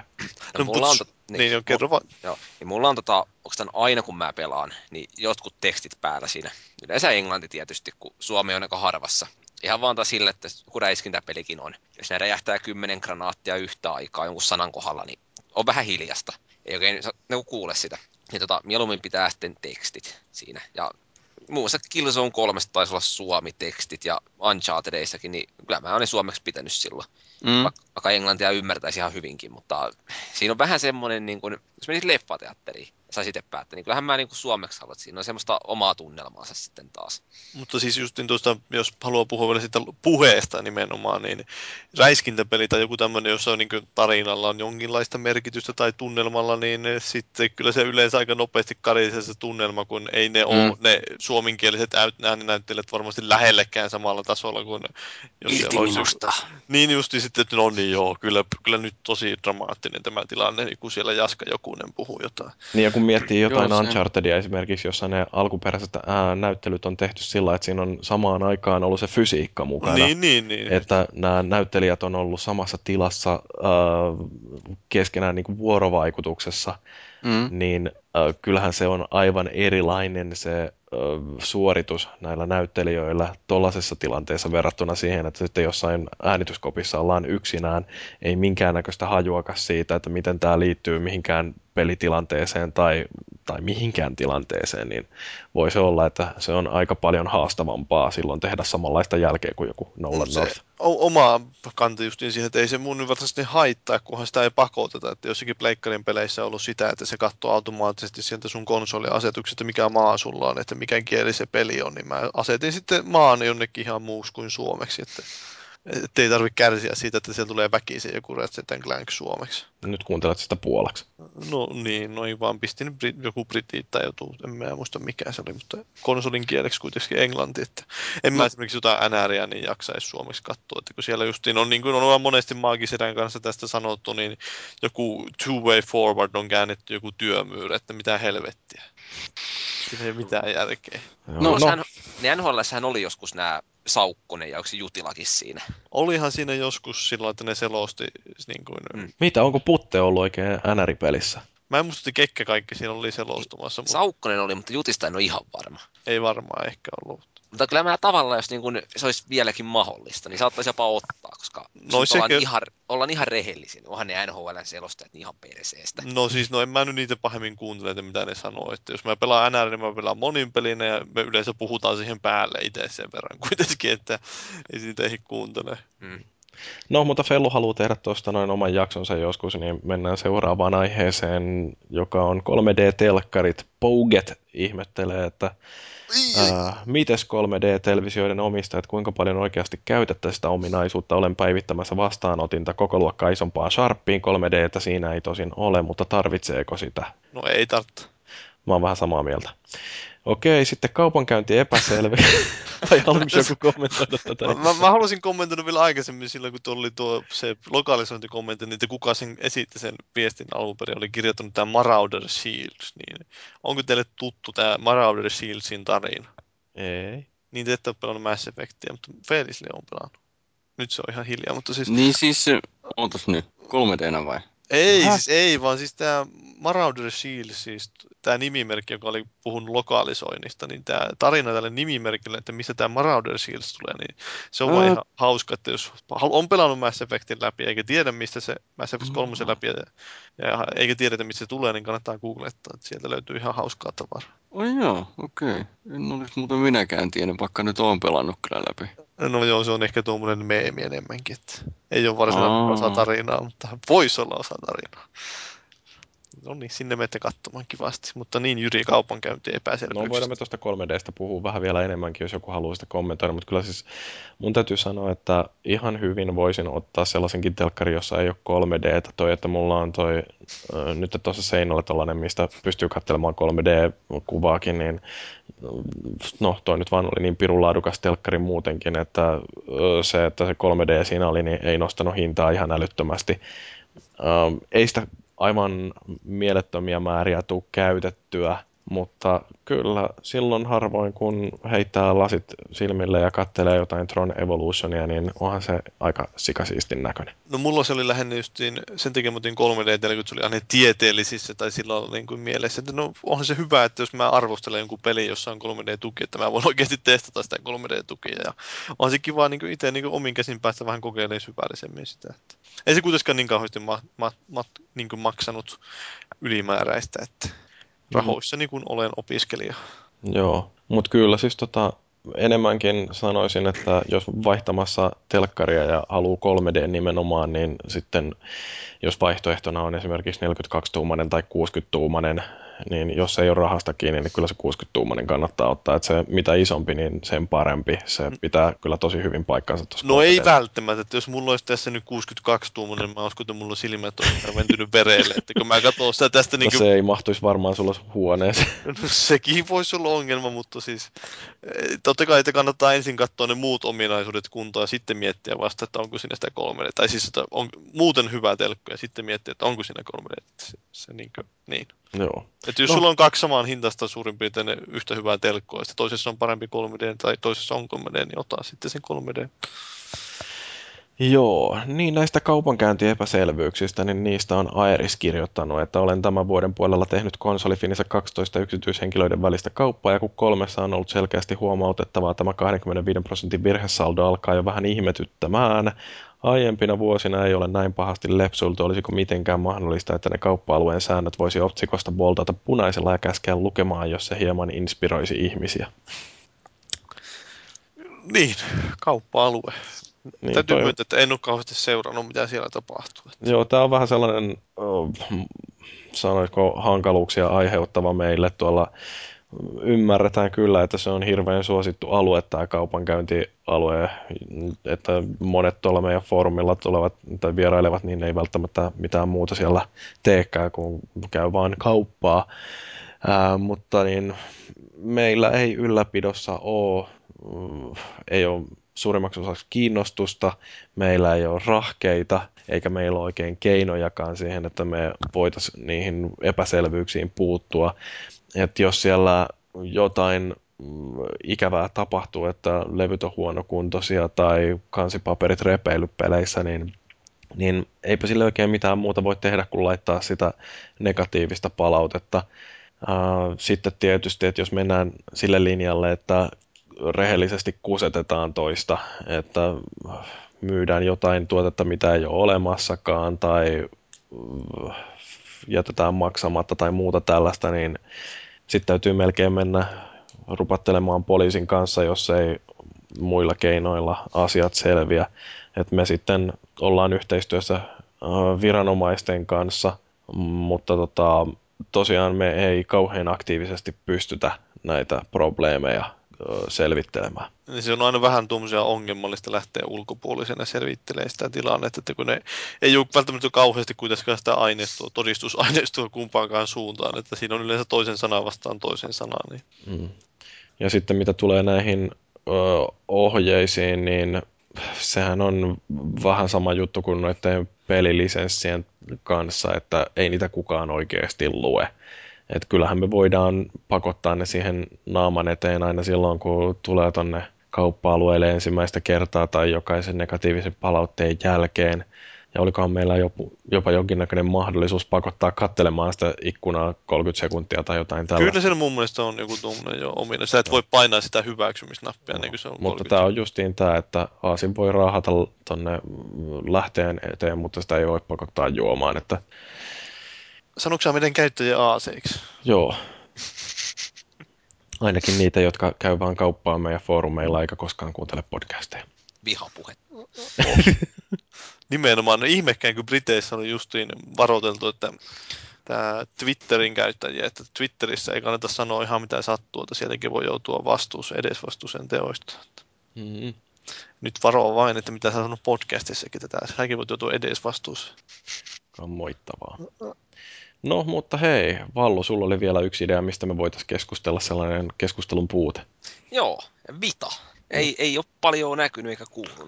No, minulla on tähän yksinkertainen selitys. Se on Ketään ihan, ei kiinnosta. Niin, se on ihan turha laite. Niin, onko näin? On.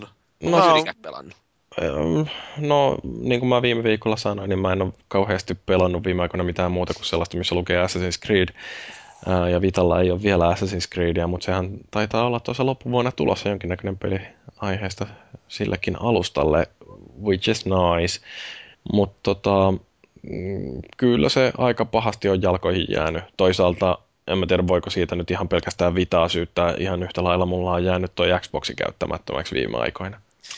Sehän Joo. nyt ei ole konsolin se vika, mutta niin, niin, mitä, oliko sinulla jotain vitaa? Niin lähinnä vaan se, että kuitenkin toisin kuin Xbox, niin Vita on niin kuin uusi laite.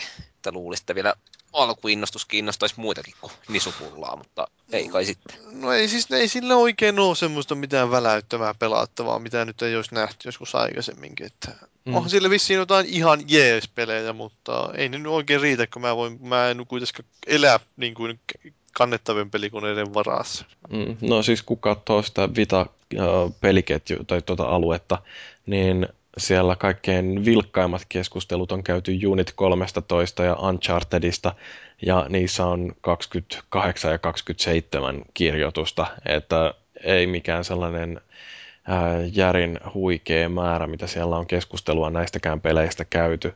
Et kyllä se jotain kertoo siitä, että miten paljon intoa ihmisillä on laitetta kohtaan.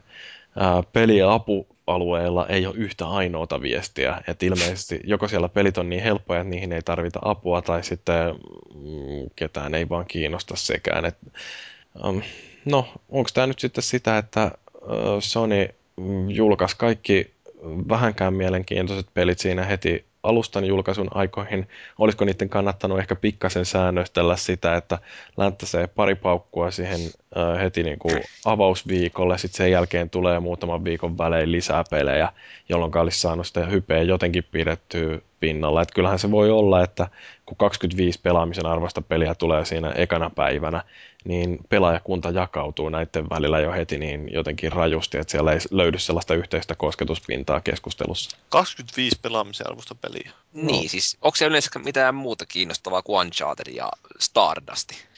Mikä niin no, oikeasti no kyllähän se, kyllähän se Motorstorm RC oli ihan hyvä peli. Sitten oli tämä, mikä se mustavalkoinen seikkailu, um, paitsi että tuliko se heti silloin ekana. Niin, tämä Escape Plan. Niin, ja tota... Sitten oli se tämä joku Mutant Blobs, josta tämä Maankin sittenkin puhui, että on sekin on joskus kehunut sitä. Ja... On tuommoisia niin jotain pikkujuttuja, mutta siis ei siinä semmoista... Rayman niin kuin... Origins oli ihan hyvä. Niin, mutta sekin on nähty jo aikaisemmin muilla laitteilla, että uskoisin, että aika moni on sen ostanut, joka aikoo ostaa, niin melkein jos se konsoleille. Mm. Mutta joo, siis kyllä siellä, eihän, eihän ne pelit mitenkään ihan älyttömän paskoja ollut, että pitääkö tässä nyt kaivaa jotain metakritiikkiä vielä esille ja ruveta sieltä etsimään, että vai on, pystyykö sieltä nyt etsimään edes Vita-alustan perusteella noita. Mutta... Sehän nyt sen kaiken, niin kuin, no kyllä sieltä pystyy näin. Nopeasti, jos tästä nyt katsoo, niin no paras arvosana on mitä ihmettä, eikä tuonne voi pitää Mortal paikkaa. Kombat. Mortal Kombat. Niin, mä mietin, missä täällä on Uncharted, eihän tämä voi pitää paikkaansa. No se voi olla, että jos nämä on jotenkin... Uusimpia. Tuoreempia, joo. Eihän täällä näy Uncharted. Hei, onko Plants vs. Zombies tullut tuolla? Onhan se ollut, mutta sehän ei kyllä ole ihan tyhmää hinta. Mutta niin siis... Joo, niin ja siis olihan siellä toi Lumines, mutta sekin, musta sekin on jännä, että senkin hinta oli jotain 40 vai mitä se vaikuttaa sellaiselta peliltä, että ei se niinku, äh, viittikö sitä maksaa 40 nykypäivänä. Jotenkin se on, siinä on semmoinen DLCn tai niin kuin digitaalisesti toimitettavan pelin haju, joka heti antaisi enemmänkin sellaista jotain 15 euron hintamielikuvaa. Niin, no se on tuo vähän tuo hintarakenne ehkä vääristynyt. Että kyllä se, no tästä on ikuisesti puhuttu tuosta, että mobiilipelaaminen vastaan käsikonsolit, mutta kyllä se, mä uskoisin, että tuolla niin sillä alueella niin kuitenkin se hinnoittelu on aika kriittinen merkitys. Että ihmiset on tottunut ehkä vähän siihen mobiilihinnoitteluun jo. Ja digipalveluissa varsinkin niin pitäisi olla ottaa huomioon vähän. Ehkä Sonilla aggressiivisemmin se hinnoittelu. Siitähän on ollut paljon puheita, että ne E3-mössöllä kenties olisi tullut ainakin hinnan alennus mm-hmm. tuolle koko laitteelle. Mutta on tämä siis parikymmentä peliä löytyy Metacriticistä, joissa metascore on 75 tai enemmän, eli ne näkyy tuolle vihreällä täpällä, ettei se nyt mitenkään ihan pelien puutteeseen kokonaan ole kuollut onko se sitten markkinoinnin puutetta, Sony on viime aikoina ollut todella huono mainostamaan mitään näitä pelejänsä. No onhan se aika pitkälti sitä, joo. Niin. Ja niin, ja sitten tosiaan, että ei, ei nuo ole mitään semmoisia niin kuin selvästi jotenkin esiin hyppääviä poikkeuksellisia pelejä, että ne on lähinnä sitä hyvää luokkaa. Että... Mm. Mortal Kombatista joku on sanonut, että se on mm, yksi parhaita versioita, mitä tästä uusimmasta nyt sitten on, että Joo, mutta kyllä se vähän surullista on, että ei näytä Vitalla menevän mitenkään hirveän kovaa, ei myynneissä, eikä sitten tässä Mindshareissäkään. Että... Onko joku yllättynyt? Mä oon pikkasen yllättynyt. Kuinka niin? Mun mielestä se... Siis, mun mielestä tää on mennyt Vitalla just niin kuin mä oletinkin sen menevän. No sillä oli kuitenkin muutama ihan kova nimike. Uncharted nyt kaikkein tärkeimpänä, mutta ehkä sitten vaan on niin, että käsikonsolit ei enää myy. 3DS myy. No joo, mutta niilläkin se tuli kai suurimmaksi osaksi sen hinnan pudotuksen takia. Ja niin. sitten tietysti se, että sinne tuli nämä Mario-peli ja jotain Zeldaa ja muuta tällaista. Niin. Ja tällä viikolla tulee Purple's Perfection. Aha. Purple's Perfection, eli kissapeli. oh, se on varmaan sitten ihan paras ikinä. No on. Että suosittelen kaikkia 3DS-pelejä pelaajia katsastamaan tämän. Että sieltä on tulossa kovimman luokan yksin oikeus. Mut, niin, joo. Joo.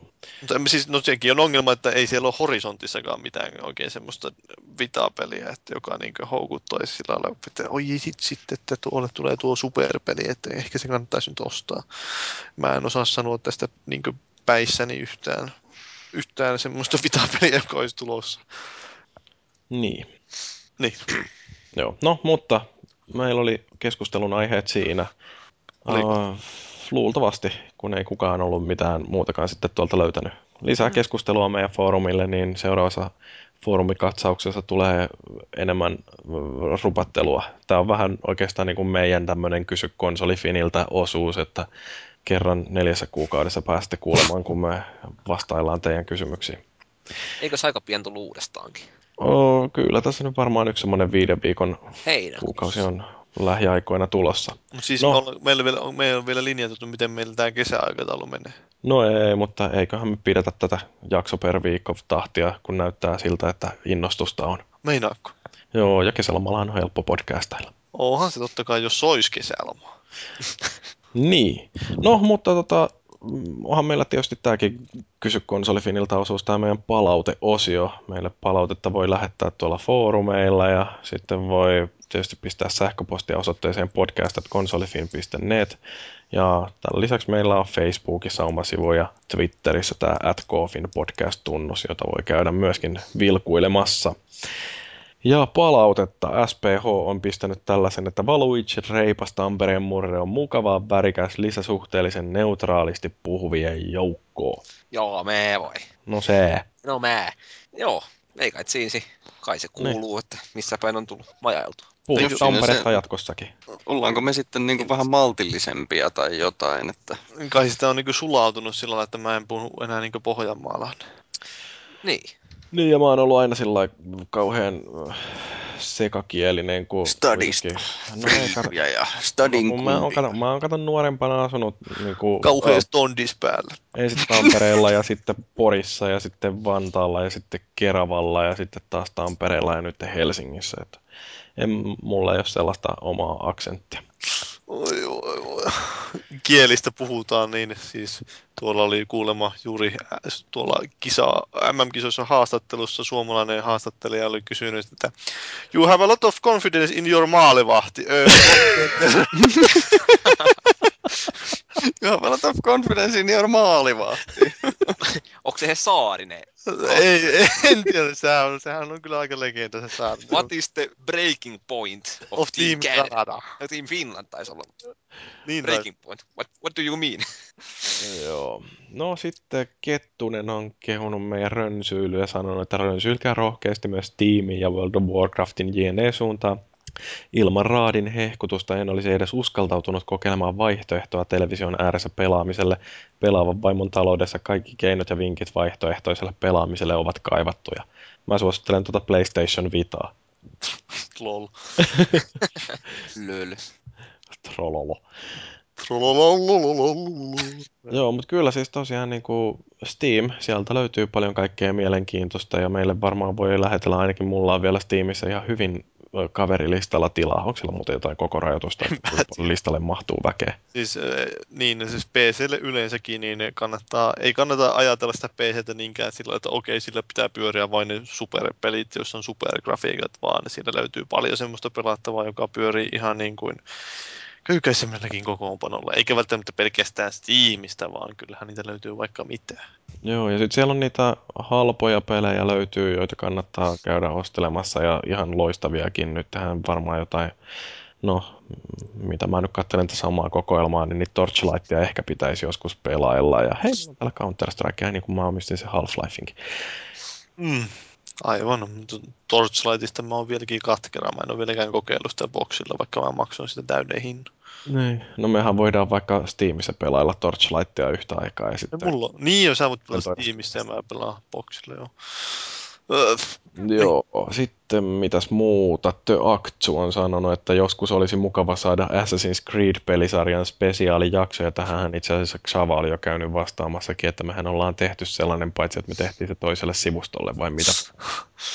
Niin joo, mutta kyllä tästä on ollut tietynlaisia suunnitelmia tuolla kulisseissa Assassin's Creediin liittyenkin, mutta emme uskalla tässä vaiheessa projektia vielä luota sen kummemmin. Että... Niin. Kyllä musta tuntuu siltä, että mä haluaisin vielä nähdä sen sarjan päätöksen ennen kuin lähtisin tekemään siitä minkäännäköistä yhteenveto. No niin, no siis tain ainakin, että sen kolmosen nyt. Niin, no siis mä pidän sitä jonkinnäköisenä päätöksenä. Niin, jos se tarina vaikka vietä siinä loppuun, että kerrotaan, miten Desmond kuolee verisesti jonnekin lihamyllyyn. Oi lihamylly, mutta kai te kuulitte, että Maija oli löytynyt uusi Maija-kalenteri. Niin joo, että 2012 ei olekaan maailmanloppu. Niin, niin, että vetääkö ne uusiksi sitä pelin käsikirjoitusta nyt siellä kauheasti. Että ei tää koko meidän kuvio romahtaa nyt. Että... Harmi, ettei löytynyt uutta tyttökalenteria. Löytyi vaan Maija-kalenteri. Siellä on, mutta eikö ne Maijakin ole aika tyttöjä? Mm. No, no kyllä, Maija Mehiläinen. Ja Ville oli se kaveri vissiin. Joo, mutta siis tosiaan mm, Real Men's Playgroundista löytyy tämä Interplay-jakso, jossa minä ja Paavi kommentoidaan Assassin's Creedia. Tarvitsisi varmaan kuunnella se joskus, että nyt kun on sen Revelationsin pelannut läpi, että miten tyhmiä sitä puhuu. Niin, mä en ole muuten, tuli mieleen tästä, että mä en omista yhtäkään Assassin's Creed-peliä. Joo. Mä oon pelannut kuitenkin kolme niitä. Niin sä ounaat vaan ne, sä et omista. No niin, siis mä siis myin, yhden otin lainaan ja kaksi on sillä ostanut ja heittänyt pois, tai siis vienyt GameStop. No nythän ne saa halvalla Steamista. Niin, ei enää taida saada. Joo, sitten viime jakso, jossa me puhuttiin tästä, että mitä ostetaan äitille videopelilahjaksi, niin siitä tuli mm, vähän positiivista ja vähän ei-positiivista palautetta tai siis tämä aihe oli sellainen, mikä ei lämmittänyt ihan kaikkia. Mutta Noppaman on tykännyt sanoa, että nykyään näkee paljon vanhempiakin ihmisiä pelaamassa Facebookissa Farmville ja sun muuta. Toisaalta nämä vanhemmat ihmiset eivät välttämättä koe sitä niin sanottuna oikeana pelaamisena. Very true, very true indeed. Tämä on itse asiassa, en nyt muista, että missä tämmöinen artikkeli oli, jossa sanottiin, että tulevaisuudessa tai jopa nykyään, niin, niin tota, kaikki länsimaiset melkein pelaa. Et tota, se, että nämä, jotka pelaa jotain Angry Birdsia tai mm, Farmvilleä tai vastaavia, niin ne ei välttämättä koe olevansa pelaajia, mutta pelaavat kuitenkin. Niin, ja sitten toisaalta onhan pelaajillakin monesti vähän semmoinen, siis niin tämmöisille, jotka kokevat harrastavansa pelaamista, niin sitten niillä on taas semmoinen ehkä vähän taipumus sanoa noita sitten taas epäpeleiksi. Mm. Niin, kyllähän pelaaminen on kauhean monimuotoista nykyään, että Uh, ja varsinkin kun Facebookiinkin ilmestyy entistä enemmän sellaisia pelejä, jotka on ihan oikeita pelejä, että mua kiinnostaa ainakin nähdä, mitä Insomniakki tekee sillä saralla. Outronauts. Joo, mutta totta, kyllähän tätä pelaamista nykyään harrastetaan. Sitten Kurkkupiiras on kommentoinut vähän taustameteliä sanoi, että kuuntelu häiritsi hieman TT2K Anaalin huutelu olisi mukavaa, jos castia tehdessä keskityttäisiin sen tekemiseen eikä lätkämatsiin. Mitä, mitä se siis oikein siellä teki nyt? Kertokaa. No siis me katsottiin sitä samaan aikaan, kun Kasakstanin matsia muistaakseni. Niin, ja aina kun tuli maali, niin TT sanoi vaan, että maali, ja sitten jatkettiin asiaa, niin tämä nyt sitten häiritsi suuresti vissiin. Joo, no siis mun täytyy sanoa, että kiitos vaan Tontsalle, että viitti yleensä tulla tekemään tätä jaksoa, koska meillä oli vähän vaikeuksia saada neljättä osallistujaa mutta tota, Mutta olisiko se nyt ollut parempi, jos Tonsa ei olisi ollut mukana? Että oliko tämä nyt semmoinen kannattava trade-off? Niin, en, en mä usko. Ja me ollaan amatöörejä ja tämä on paska podcasti joka tapauksessa, niin onko sillä nyt sitten niin väliä, että mistä se paskuus milläkin viikolla johtuu? Niinpä.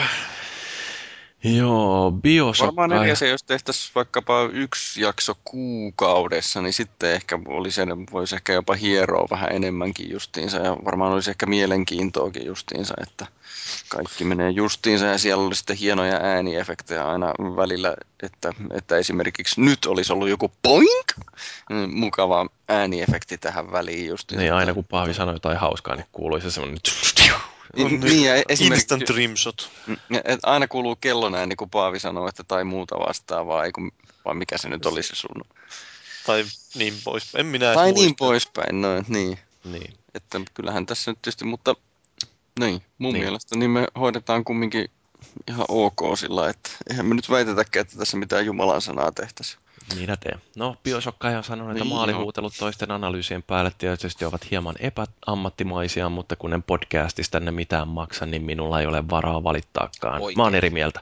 Ah, siis tuo on kyllä totta, että kyllä se joka tapauksessa me sinulta aikaa otetaan pois, kun sä kuuntelet se vaivaa, että sä jaksat ladata sen. Niin ei se, että joku on ilmasta, niin ei sinun välttämättä anna sitä, että ei, ei voi vaatia laatua. Niin, ja siis Joo. niin, mä oon ainakin sitä mieltä, että me tehdään tätä osittain myöskin kuuntelijoille. Et tota, kyllä me otetaan rakentavaa kritiikkiä, jos rakentamatontakin vastaan, ja ennen kaikkea yritetään ottaa opiksi siitä, että mitä meitä kritisoidaan. Ähm, mulla on, ärsyttävin asenne ikinä, vaikka nyt justiin tämmöisessä amatöörisaitissa on se, että, että joku asia tehdään huonosti, perseillen, ja sitten kun siitä huomautetaan, niin sano vaan, sanotaan vaan, että ei tätä kukaan työksensä tee. Mm, joo, siis en mä, jos mä tekisin tuolla asenteella tätä, niin sit mieluummin mun luonteella niin lopettaisi tämän kokonaan, että kyllä mä jonkinnäköistä laatua tässä oikeasti haluaisin kuitenkin pitää. Eikä voi kehittyäkään siinä, jos koko ajan vaan ajattelee, että tämä on nyt tämä mitä on ja sillä siisti. Niin, ja sitten kato, mehän tehdään tästä jossain vaiheessa ammatti itsellemme. No siis sehän on Aivan. äh, niin kuin, Mainoksia tänne. kuuluu, kuuluu taloussuunnitelmaan, että tällaista, tämän vuoden aikana pitäisi niin kaupallistaa tämä. Niin, Olisiko niin. meillä mahdollisuuksia saada muuten sponsoreita justiinsa? Meillähän on ollut jo tässä sponsoreita. Niin, Logitechhan tarjosi meille muutamia mikrofoneja jossain vaiheessa. Okei. Monet- Mutta siis, mut siis tarkoitan siis, siis sitä, että Jyri esimerkiksi lu- lukee, että nyt uusi Biolanin kanankakka valmiste o- on saa- saatavilla. Käy ostamassa ja sinunkin tuo mm, puutarhasi kukoistaa. Niin. Violanin kanankaska haisee vähem- vähemmän kuin tämä podcast. Salainen puutarha. Siis, Niin. siis, Ei, mutta ihan, ihan vakavissaan. Siis jos kuuntelette vaikka amerikkalaisia radio-ohjelmia, niin siis sinnehän tulee aina välillä justiin Niin kyllä jotain nuo taukomusiikit on tuossa, niin voisi olla taukojen paikalla, voisi olla justiin sitten. mainoksia, niin. Johan me vitaakin kehuttiin ja mainostettiin. Joo, Kyllä. no mutta meillä pitäisi olla aika paljon enemmän kuuntelijoita. Jos haluatte mainoksia tähän ö, podcastin sekaan, niin suositelkaa kavereille, niin saadaan lisää kuuntelijoita, niin sitten saadaan tänne mainoksia. Oh. Joo, no Bioshockkaaja on myöskin sanonut, että ei varmasti ole kuitenkaan ihan mitätön se työn ja ajan määrä, mitä tähän laitatte.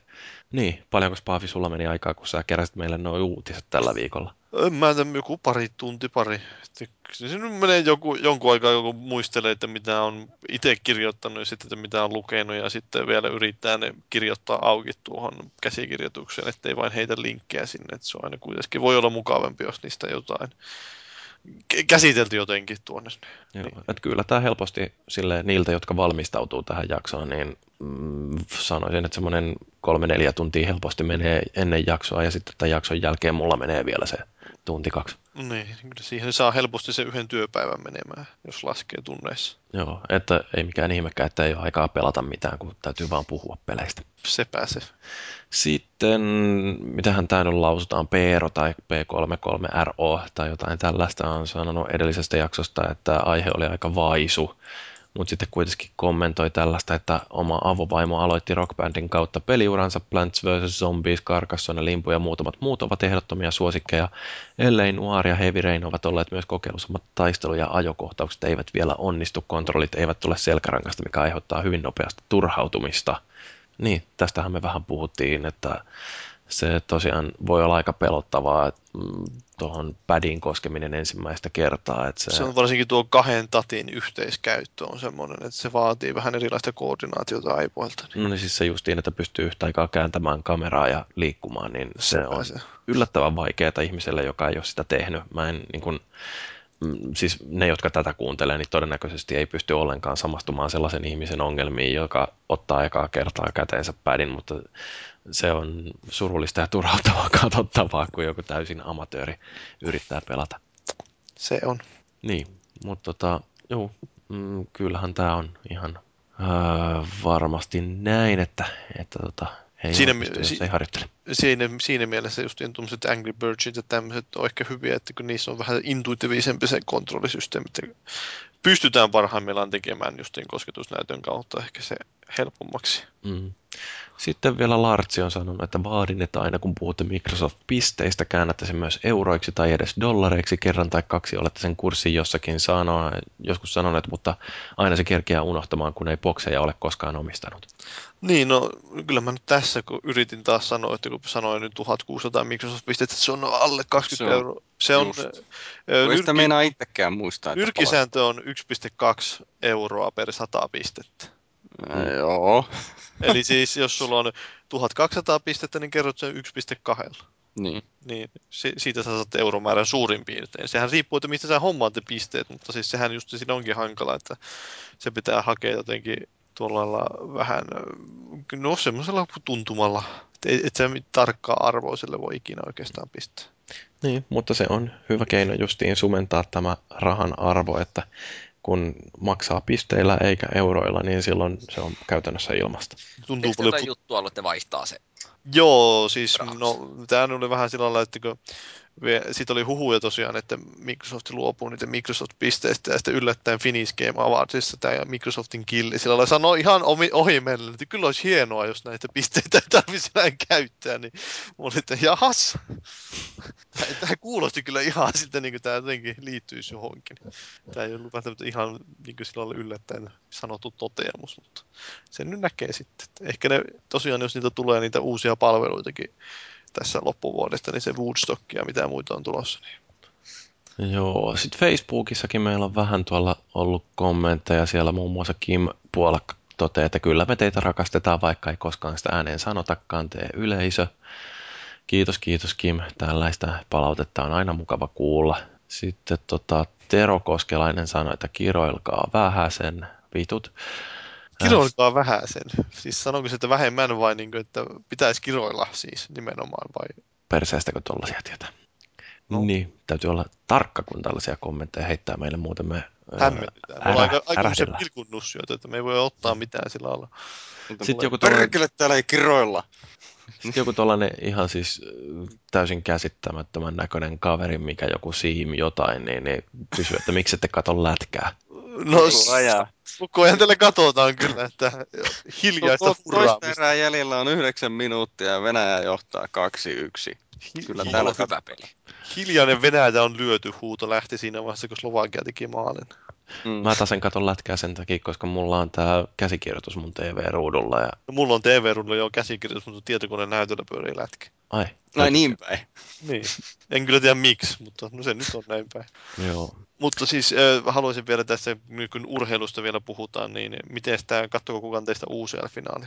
Mä katsoin jatkoajan lopun ja rankkarit. Mestarien liiga. Se oli aika jännittävä. Aluksi oli tylsä, mutta siis loppua kohti hyvin tämä jännitys kasvoi eksponentiaalisesti. Jo, Mä en ole tota mikään hyvä ihmistuntija, mutta musta jotenkin näytti, että Schweinsteigeria vähän niin kuin harmitti. Joo, la- Pilkkuisen jälkeen. on se aika karua nähdä, että kuinka Jannu itkee siellä kädet, kas, kasvut käsissään sillä lailla nojaaten, niin itkee siellä. Että. Mutta oli toisaalta varmaan- hauska myös nähdä sekin, että kuinka ne jutteli siellä Rockpa kävi, että niin kuin kävi kaikki pelaajat siellä oli vähän niin kuin juttelemassa vielä keskenään, niin kuin vasta joukkueen ti, niin kuin vastustajienkin kanssa. Että. Eikö se maagi ole siellä Saksassa päin, että sehän voisi erikoiskirjeen vaihteena vähän kertoa tunnelmia. Niin, että onko Saksa nyt niin kuin samassa tilassa kuin Onko Suomi? Saksa lyöty? Niin, onko Saksa samassa tilassa kuin Suomi oli silloin perjantaina tai lauantaina siis, kun Suomi hävisi Venäjälle? Mä oon aika iloinen, että se peli näkyy Italiassa. Siis toi lätkämatsi. Oho, oliko siellä italialainen selostaja, että se kuuluu vain, mä viimeis meillä! Sitäkin oli vähän, mutta todettiin sitten, että toi saksankielinen kanava oli vähän parempi. No, miten siellä Saksassa on sitten? No ei sekään mitään ymmärtänyt, mutta ne nyt sentään kuulosti siltä, että ne ymmärtää lajista jotain. Joo, Ja erätauolle ne näytti jotain moottoripyöräilyä. miehiset saksalaiset. No joo, mutta eikö meillä palaute ollut siinä? Twitterissä ei ollut yhtään mitään ja kukaan ei ole lähettänyt meille sähköpostiakaan, niin varmaan päästään tällä. Onko mitään viimeisiä sanoja, joita haluatte tähän vielä heitellä ennen kuin pistetään loppumusiikki pyörimään? No en mä tiedä muuta kuin se, että Jesse Joensuu olisi voinut sanoa silloin, kun teki USAta vastaan maalit, että tätä voittoa ei olisi tullut ilman Anssi Salmela. Joo, ja mä voisin vaikka sanoa, että jokaisen miehen tuosta vaatekaapista pitää löytyä ainakin yhdet tarrastringit.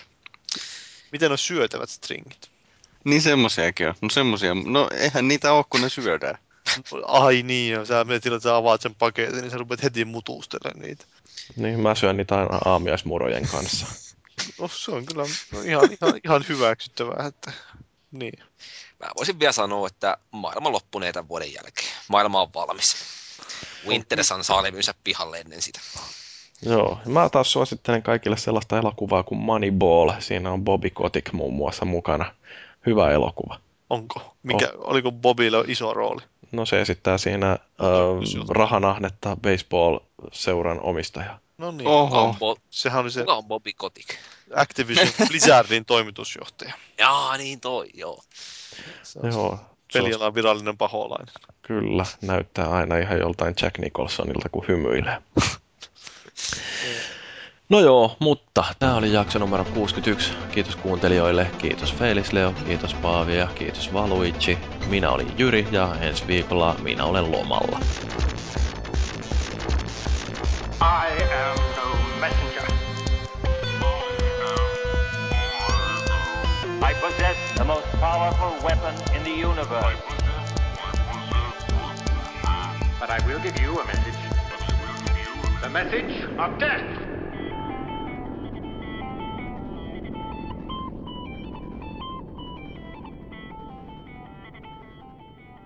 Voi hei hei, Moro. hei hei, rakastan teitä.